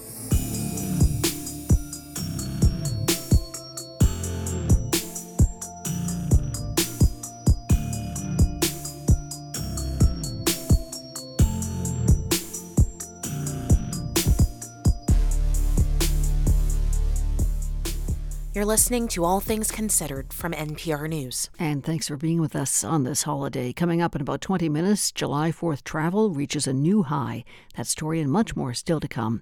The rain around Greater Boston's moving out should be cloudy for the next few hours, relatively dry, maybe some cameos from the sun, and then overnight tonight, cloudy skies blocking the big just past full moon falling to about 67 degrees. Tomorrow, starting up with clouds, then sun moves in, warming all the way to the mid 80s. It's 549. We're funded by you, our listeners, and by Endless Energy, committed to helping homeowners improve energy efficiency. Assessment scheduling at goendlessenergy.com or 775 and less. Listeners come to WBUR for insightful, fair, and balanced information, and this is just what we strive to offer our clients as they endeavor to understand the complexities of the real estate market. Lauren Holleran with Gibson Sotheby's International Realty in Cambridge, a WBUR business partner. We really believe when people have good information, they can make great decisions. Because of this, we feel so aligned with the mission of WBUR. For more information, email partnerships at WBUR.org. This is All Things Considered from NPR News. I'm Juana Summers. Back in 2017, after a Trump administration travel ban caused chaos at airports around the country, protesters rushed to the scenes. They gathered in support of detained travelers from a handful of majority Muslim countries. These protesters chanted, held signs, and they sang a simple song by Woody Guthrie.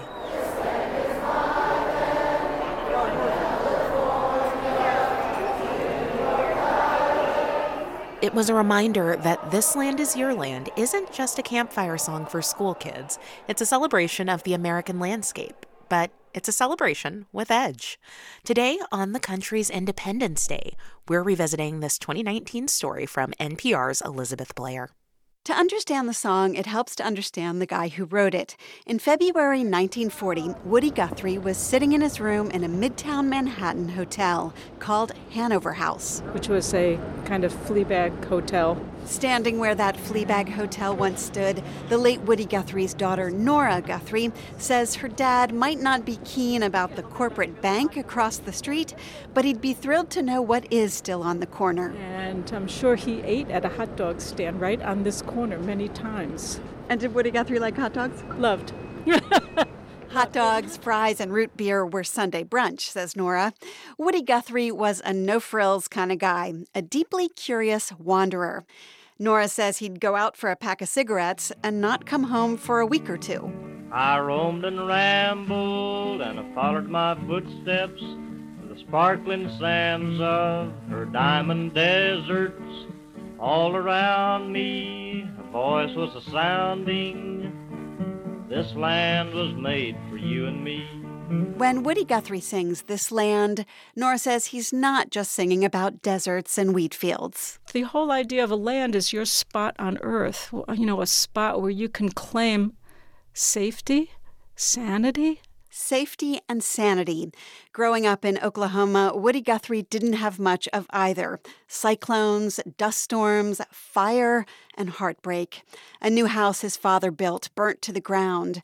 Later, when Woody's older sister Clara was 14, she was ironing on a kerosene stove that caught fire. This one blowed up, caught her a fire, and she run around the house about twice before anybody could catch her. Next day, she died.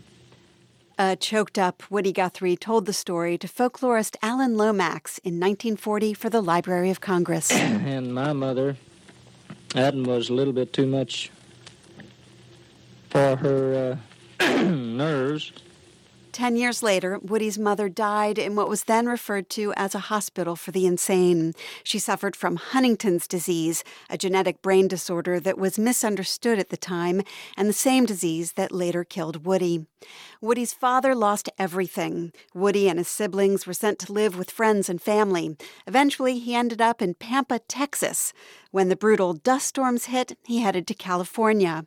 Just as the song says, he roamed and rambled across the country, walking, hitchhiking, hopping freight trains, by bus when he could afford it. Nora Guthrie says, in a way, the land was Woody's home, and he did not like to keep still, even when he recorded those sessions with Alan Lomax. And Alan would say, Well, come sit down and have something to eat. And Woody would stand up. He'd say, No, I don't want to get too comfortable. Don't get too comfortable because you never know who's going to take your home away. As I went a walking that ribbon of highway, and I saw above me that endless skyway. I saw below me that golden valley. This land was made for you and me. If you look at the original lyrics to This Land Is Your Land, Guthrie added a line at the bottom All you can write is what you see. This Land Is Your Land was also a rebuttal to something he heard.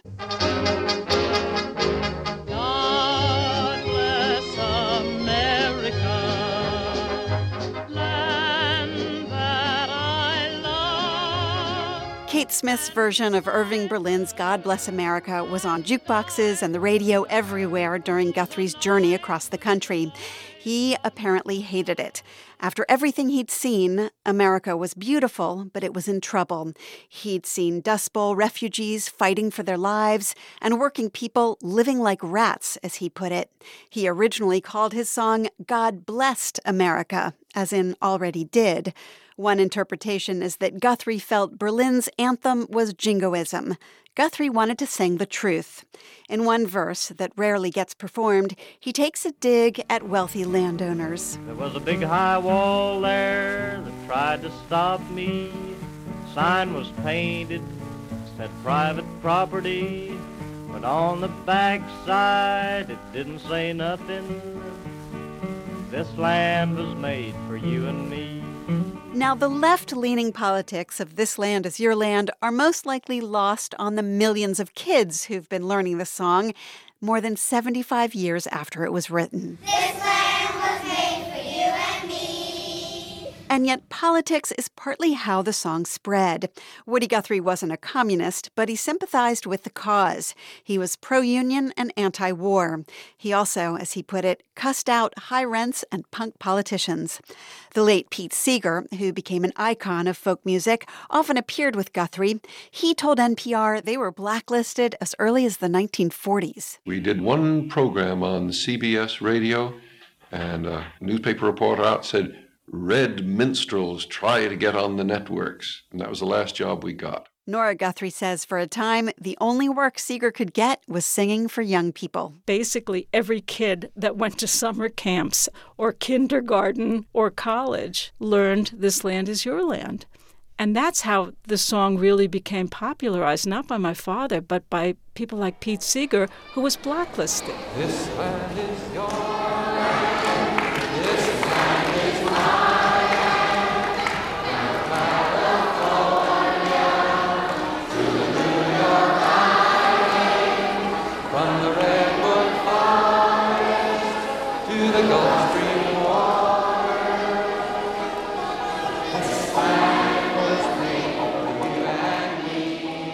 This Land is Your Land has been recorded hundreds of times, but most people don't learn it from a recording.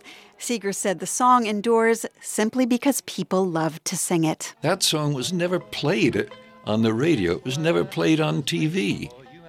It was a nothing of a song as far as the commercial world was concerned, but practically everybody in America knew this song. We've always gotten requests from so many thousands of people over the years saying, this should be the national anthem because it's filled with beauty and love of the country. But Nora Guthrie says the family disagrees.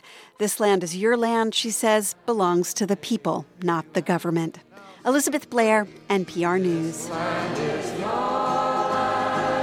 This land is my land.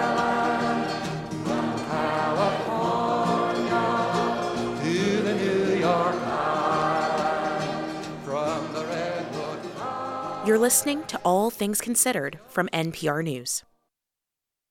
Support for NPR comes from this station and from Capital One, offering their premium travel card, Venture X. What's in your wallet? Terms apply. Details at CapitalOne.com. From the Kauffman Foundation, providing access to opportunities that help people achieve financial stability, upward mobility, and economic prosperity, regardless of race, gender, or geography. Kauffman.org. From EBSCO, weaving libraries into the web with linked data technology, designed to help make library resources more discoverable for library users, anytime, anywhere. Learn more at ebsco.com. And from the Robert Wood Johnson Foundation at rwjf.org. This is 90.9 WBUR in the forecast. Cloudy for the next few hours, dry, temperatures around the mid 60s overnight tonight, then sunshine tomorrow. WBUR supporters include Boston Children's Hospital, thanking the community for once again helping make them one of the best children's hospitals in the nation. bostonchildrens.org/answers. I'm WBUR State House reporter Steve Brown, and this is 90.9 WBUR FM Boston, 92.7 WBUA Tisbury, and 89.1 WBUH Brewster. Listen anytime on our app or at WBUR.org. WBUR, Boston's NPR news station. The show will go on for the Boston Pops and hundreds of thousands of spectators at the Esplanade tonight. A few hours ago, state police advised the crowd to exit the area and seek shelter from thunderstorms. They've now reopened the gates and the traditional concert starts at 8, the fireworks at 10:30. This is all things considered. Good evening, I'm Lisa Mullins. Also ahead, descendants of Frederick Douglass read excerpts from one of his most famous speeches, What to the Slave is the Fourth of July. He gave the speech to a group of abolitionists 170 years ago. The sunlight that brought life and healing to you has brought stripes and death to me. This 4th of July is yours, not mine. You may rejoice, I must mourn. Also ahead, the many effects human beings have had on the planet. It's 601. News headlines are next.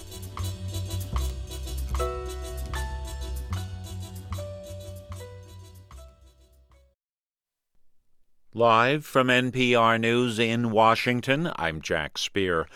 Abortion access has changed dramatically over the last year as 14 states have banned the procedure. As NPR's Selena Simmons Duffin reports, even more states look likely to ban abortion in the year ahead. Some states moved to ban abortion within minutes of the Supreme Court overturning Roe v. Wade last year, including Texas, Oklahoma, and Missouri. In other states like Florida, even with legislators and governors who would like to ban abortion, the process has been slower because of court challenges. Ushma Upadhyay is a public health researcher at the University of California, San Francisco. She says there has been a surge of people traveling from banned states to the southeast. There are several states in the southeast that are really essential to abortion access. Florida, North Carolina, Virginia, South Carolina as well. But those states are now either considering or beginning to implement new bans. If and when those bans take effect, it will cut off access for people in the entire Southeast, from West Texas to halfway up the Atlantic coast. Selena Simmons Duffin, NPR News. Russian air defenses foiled what appears to have been an attack by Ukrainian drones aimed at Moscow. The onslaught briefly forcing authorities to close one of the city's international airports, according to officials. The drone strike follows previous similar attacks on the Russian capital. Ukrainian officials did not claim responsibility for the attack. According to Russia's defense minister, four drones were downed by air defenses on the outskirts of Moscow, and one was jammed and forced down. There were no reports of major casualties or damage. Despite reports of mass shootings in Philadelphia, Fort Worth, Baltimore, and elsewhere over the past few days, new data analysis suggests the nationwide murder rate may actually be falling. NPR's Martin Kaste has more. We don't have official national murder statistics in real time. Official figures always lag by more than a year. But crime stats analyst Jeff Asher says you can get a sense of the trend right now if you look at individual cities. And his compilation of 100 urban murder rates shows that right now, at the midpoint of 2023, murder is down 11%. It's still not to the point where it was before 2020, but if it does decline at the rate that it's at least suggestive of so far from big cities, it would be historically large. Murder rates jumped sharply in 2020 and some more in 2021, and they're estimated to have decreased slightly in 2022. Martin Kaste, NPR News. Yesterday was the day before the 4th of July, but it's going in the record books for more important reason. Officials at the National Centers for Environmental Prediction say July 3rd will go down as the hottest day ever recorded globally, with average global temperatures of 17.01 degrees Celsius or 62.62 degrees Fahrenheit. You're listening to NPR News. This is 90.9 WBUR in Boston. Good evening. I'm Lisa Mullins. Some weather we're having. Bright spots earlier today turned to gray skies, then rain, some stormy weather this afternoon. In fact, at one point, state police asked people to leave the Hatch Shell in the area along the esplanade due to the heavy rains and thunderstorms. The esplanade was reopened to the public about an hour ago, and people have re- been returning since then for the concert tonight by the Boston Pops Orchestra. Bob Lewis of Weymouth waited out the bad weather. He has family visiting from Pennsylvania and says they weren't going to miss the Pops for anything. It's uh, on my aunt's bucket list uh, to come see the Boston Pops in per- uh, live uh, for the 4th of July. So that's why we're here, regardless of rain or shine. So, what can we expect weather wise for tonight's Boston Pops concert, which starts at 8, the fireworks at 10.30? For the answer, return to WBUR's meteorologist Danielle Noyes. Danielle, what's up for about the next hour? It sounds like things are changing a lot. They are definitely changing, Lisa, and in a positive way. The rain is done in the city. It's wrapping up near Plymouth right now. The flash flood warnings have since been canceled and expire for the flooding that was ongoing to our south. On the Esplanade, there's been some breaks of sun. I think that will continue to be the case. There'll still be a lot of clouds around, but really a pleasant evening, a little humid out there, uh, not much wind. It should be generally five miles per hour or less, and that includes uh, when the fireworks kick off and right on through the overnight tonight. And then for tomorrow, what are you looking for? And and uh, perhaps you can include the Cape and uh, parts of mm-hmm. s- southeastern Mass as well, because we know they've had uh, a pretty rough couple of hours. Yeah, rough couple of hours with the thunderstorms that just rolled through and the localized flooding. That will be ending in the next hour or so. Again, coming through Plymouth right now, the back edge should be through the upper Cape in the next 20 minutes or so. So, improvement on Cape Cod, I'd see between 7 and 8 p.m., especially. And then for one and all, the next few days actually look really nice. Uh, hotter, we're going to be in the mid to upper 80s tomorrow, Thursday, and Friday. We'll probably touch 90 in some spots inland. It's going to be humid. So, you know, it'll feel like the low 90s kind of classic summer. But the difference is the sun will be out. There'll be a nice blend of sun and clouds, and it won't be as unsettled as we had today. And of course, uh, over the past couple of weeks for several days. So maybe a pop up storm inland would be isolated, but it looks like a mostly dry stretch too. What do you know? Some relief. Thank you very ah. much, WBUR's Danielle Noyes. Thanks a lot. Thanks, Lisa. A reminder that parking restrictions are in place near the Esplanade in Boston. Nobody can park on Memorial Drive near the Longfellow Bridge or on the Cambridge Parkway. Storrow Drive, east and westbound, remains closed from Leverett Circle to Kenmore Square. Massachusetts school teacher Jeff Esper came in second place at the Nathan's Hot Dog Eating Contest in Coney Island, New York today. Esper is a high school teacher from Oxford. He chowed down 49 hot dogs and buns in just 10 minutes. But that was 13 fewer than the winner, Joey Chestnut, who scarfed down 62 hot dogs in the same amount of time. The men's contest was originally canceled due to severe weather, but officials reversed course and held it after about a two hour delay. In the forecast overnight tonight, as you heard, clouds around, but it should be dry, temperatures in the mid 60s, and then for tomorrow, sunshine eventually. Temperatures up in the mid 80s. Could have the same thing toward the end of the week, Thursday and maybe Friday as well. 70 degrees now in Boston at 608. We're funded by you, our listeners, and by the Corporation for Public Broadcasting, a private corporation funded by the American people, and Jarl and Pamela Mohn, thanking the people who make public radio great every day and also those who listen. This is All Things Considered from NPR News. I'm Juana Summers. 171 Julys ago, the escaped slave turned orator and activist Frederick Douglass gave perhaps his most famous speech to a group of fellow abolitionists. He posed this question What to the American slave is your Fourth of July? His address confronted the glaring hypocrisy of a day celebrating freedom in a country that still endorsed the bondage and forced labor of more than one in eight of its residents. And while the institution of slavery has long been abolished, its consequences have endured through the generations. I'm the great, great, great granddaughter of Frederick. Frederick Douglass, is my great, great, great. I've been counting on my fingers since I was like five. I am the great, great, great, great grandchild of Frederick Douglass. Three years ago, NPR asked some of Frederick Douglass's descendants to read excerpts of that speech. And on this 4th of July, we are again revisiting those words from 1852. This is the 4th of July. It is the birthday of your national independence and of your political freedom. Fellow citizens, I shall not presume to dwell at length on the associations that cluster about this day. The simple story of it is that 76 years ago, the people of this country were British subjects. Oppression makes a wise man mad. Your fathers were wise men, and if they did not go mad, they became restive under this treatment. With brave men, there's always a remedy for oppression.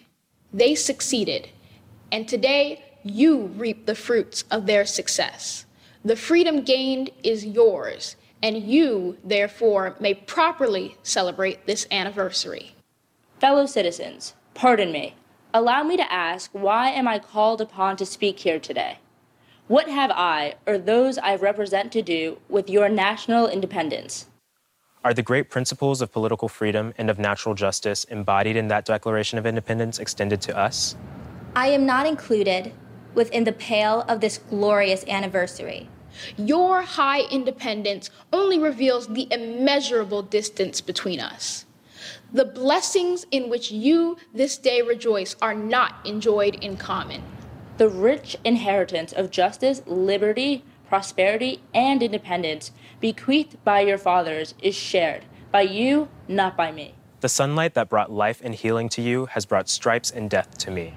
This 4th of July is yours, not mine. You may rejoice. I must mourn.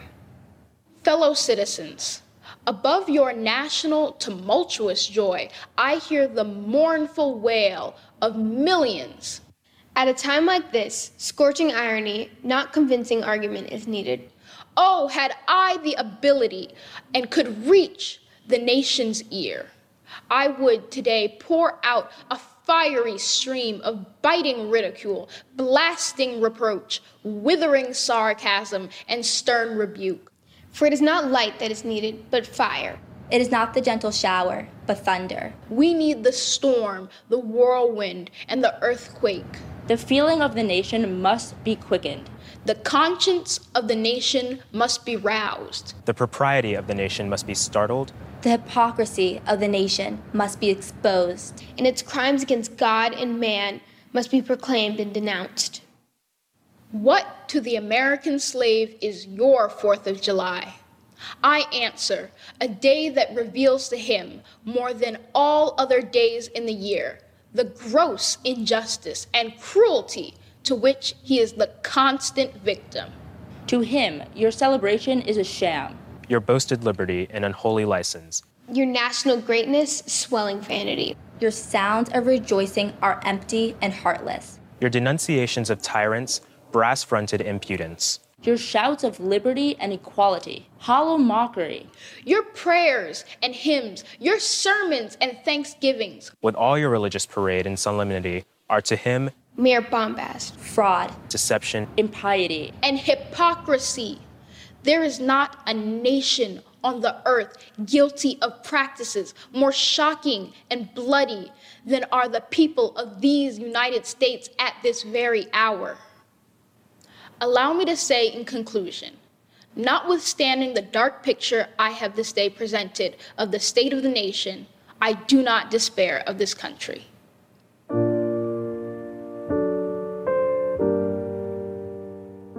4th of July still doesn't mean that much.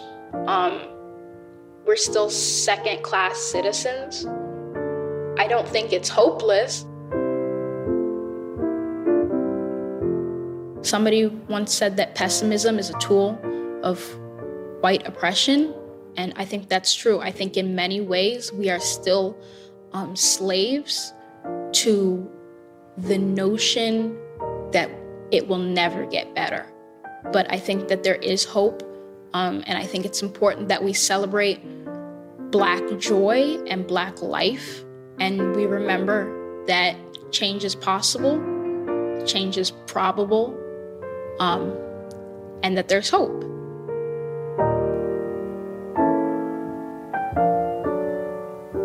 That was Isidore Douglass Skinner. You also heard Alexa Ann Watson, Haley Rose Watson, Zoe Douglass Skinner, and Douglass Washington Morris II. All of them descendants of Frederick Douglass, reading his speech, What to the Slave is the Fourth of July. You can watch a video of that reading and more of their reflections at npr.org.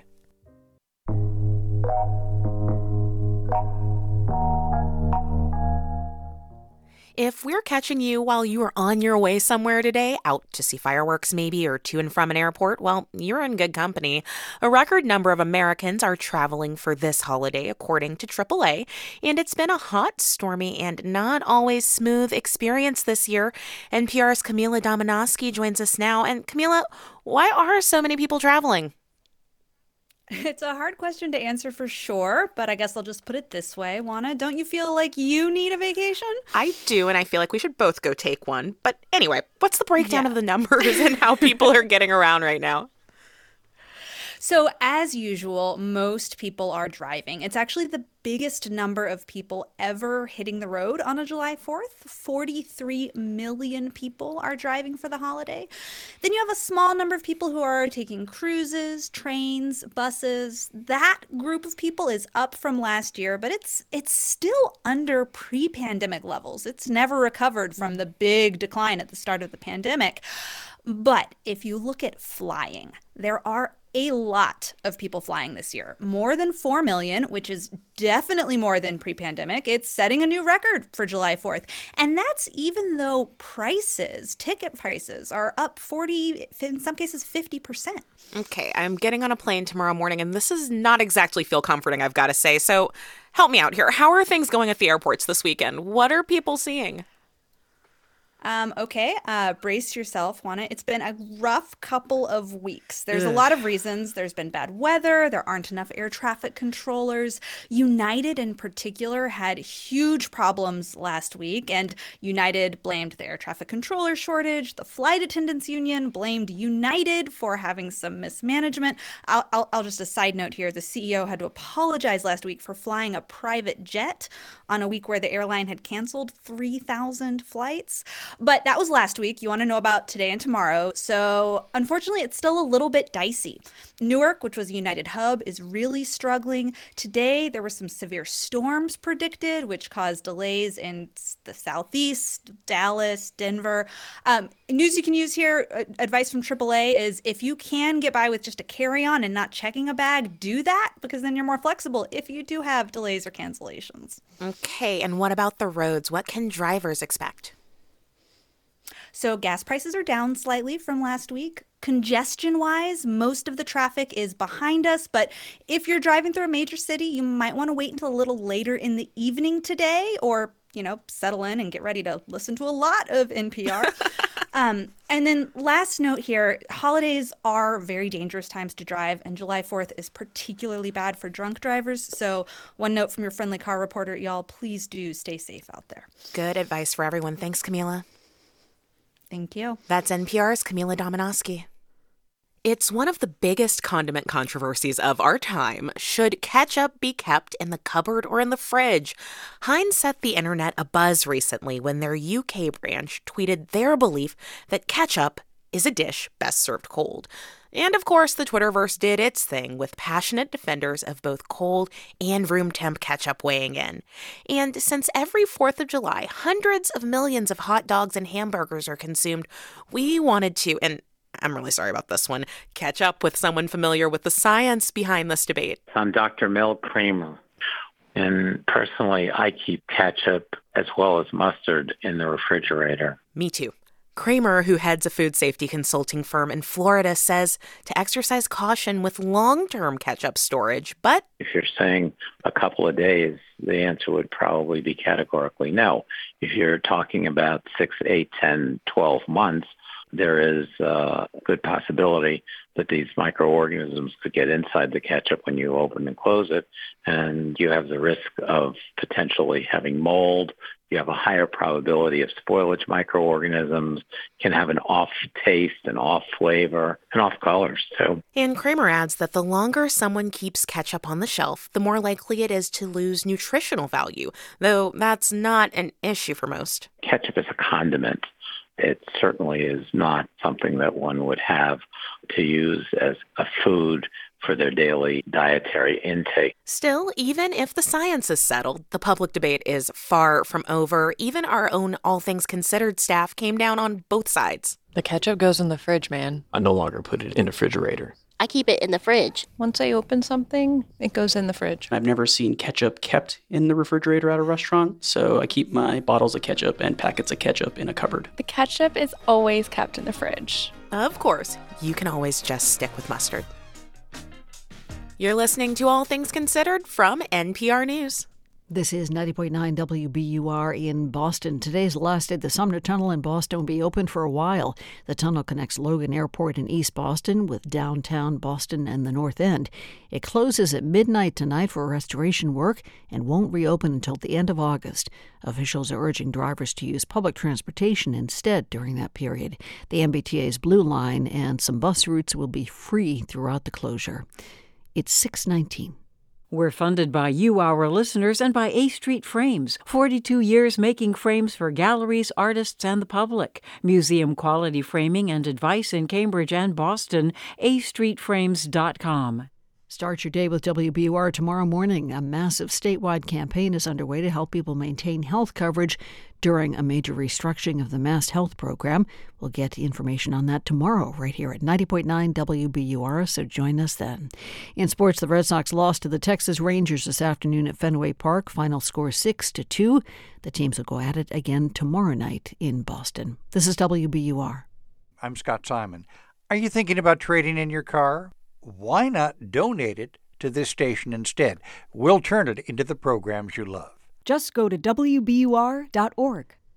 The rain around Greater Boston's moving out should be cloudy for the next few hours, relatively dry. Maybe some bright spots from the sunshine now and then. Then overnight tonight, cloudy skies blocking the just past full moon falling to about 67 overnight. Tomorrow, gray skies to start, then sunshine moving in, making it up to the mid 80s. Should be another muggy day tomorrow. A flash flood watch is in effect for much of the region south and west of Boston now. The National Weather Service warns passing showers and thunderstorms could lead to the flooding of rivers, streams, and low lying flood prone areas. The flood watch is in effect for Middlesex, Worcester, Norfolk, Plymouth, and Bristol counties. Will be in place until 2 a.m. This is WBUR. WBUR supporters include Lauren Holleran with Gibson Sotheby's International Realty in Cambridge, real estate brokerage that is grounded in data and committed to thoughtful design. LaurenHolleran.com. From NPR News, this is All Things Considered. I'm Juana Summers. And I'm Ari Shapiro. How have humans shaped the planet we live on? A better question might be Is there any way humans haven't shaped the planet? Humans are a cosmopolitan species and wherever we go, we bring other species with us. These biological invasions cost the global economy $1.4 trillion a year. And after In a new six part series on PBS called Human Footprint, biologist and Princeton University professor Shane Campbell Staton travels the world to wrap his brain around the impact of our species on Earth. Welcome to All Things Considered. Thank you so much for having me. When I heard about this series, my first thought was how do you tell the story of human impact on the planet without making it relentlessly bleak and depressing? And you managed to do it without glossing over the reality that Earth faces. So, how did you pull that off? Well, you know, when people think about our impact on the planet, I think it's easy to sort of see us as the villains of the story. But the reality is, it's more complicated than that. You know, we are a complicated species. Our culture is complicated, our history is complicated, and our impact on the planet is complicated. There are bad things there are also good things. There are things that are none of of those two. There's things that are just goofy or there are things that are just weird and we explore all of those different impacts. One particularly charming episode of the show is about dogs. What was your biggest takeaway from reporting that out apart from how cute they are? Yeah, so dogs are adorable. Uh, I myself own a Great Dane. Mm-hmm.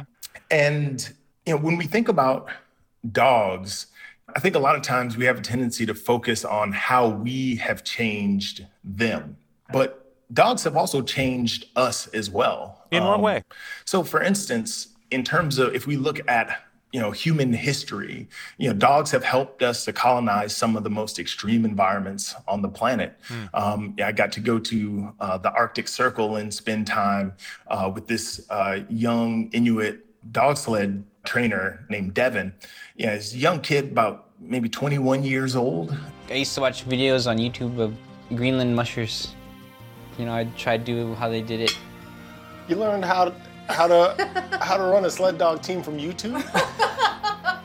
well, not entirely, but it was part of it. Yeah.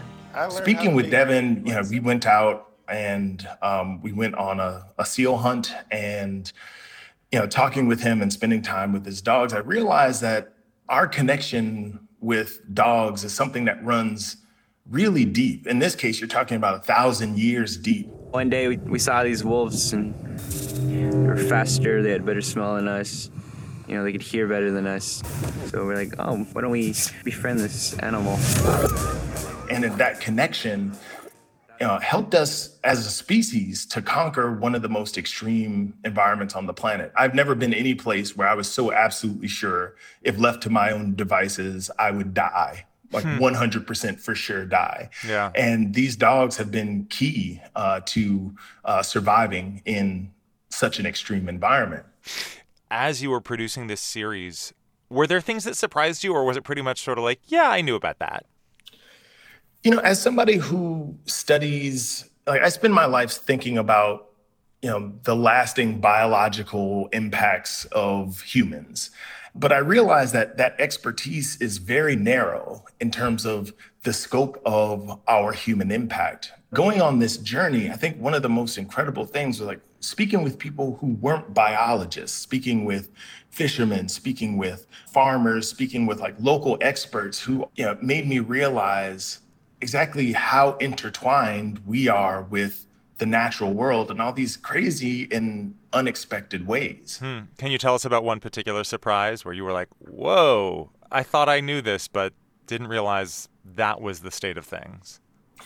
The most intense example I can think of is so in the last episode of the series, we explore the footprint of cotton from the shores of an ancient ocean to the DNA in my cells today, cotton is the thread connecting so much in the South.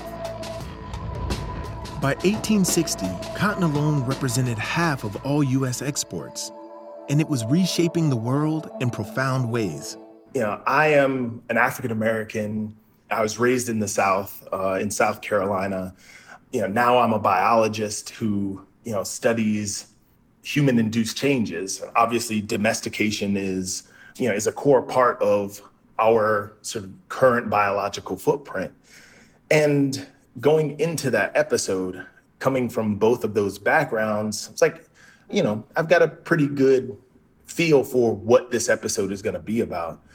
But then along the way, it just fundamentally changed. You know, I, you know, met with a biologist we met in Alabama, um, a biologist named uh, Craig McLean. And, you know, we were standing on these deposits that form the basis of the, the black belt that runs through uh, the deep south. It's really shocking. He maps these ancient geological formations onto present day Democratic Republican divides, health outcomes, things that are so present in our lives right now that are a reflection of where oceans were hundreds of millions of years ago.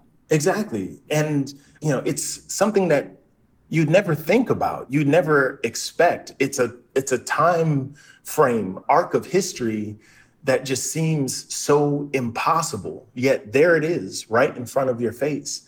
You know, which counties across the South go Democrat, which go Republican, instances of obesity. All of these things, they trace an ancient coastline that has not existed for 100 million years.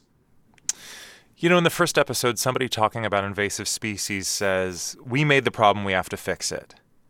With all the changes that you document, the idea of fixing it or undoing it seems totally unrealistic. We're not going to return to some kind of like Garden of Eden prelapsarian state.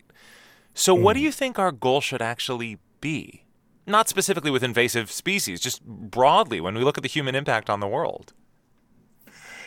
I think at this point, our goal should be one, understanding exactly what this impact is, understanding that our decisions, be they intentional or unintentional, are going to have a really important impact on the world around us. I think the second thing is, you know, a conversation needs to happen you know, in terms of what we want this planet to be the earth is fundamentally different and it's not going to go back, especially as long as we're around. So, what that means is that the future is literally what we make it. And we need to decide what we want that future to be. Biologist and Princeton University professor Shane Campbell Staton is the host of the new series Human Footprint on PBS. Thank you so much. Thank you so much for having me.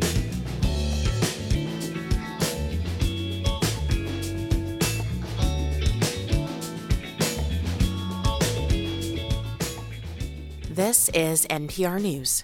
We're funded by you, our listeners, and by Catchlight Painting, committed to enhancing new and historic homes with a thoughtful approach to interior and exterior painting. More at catchlightpainting.com.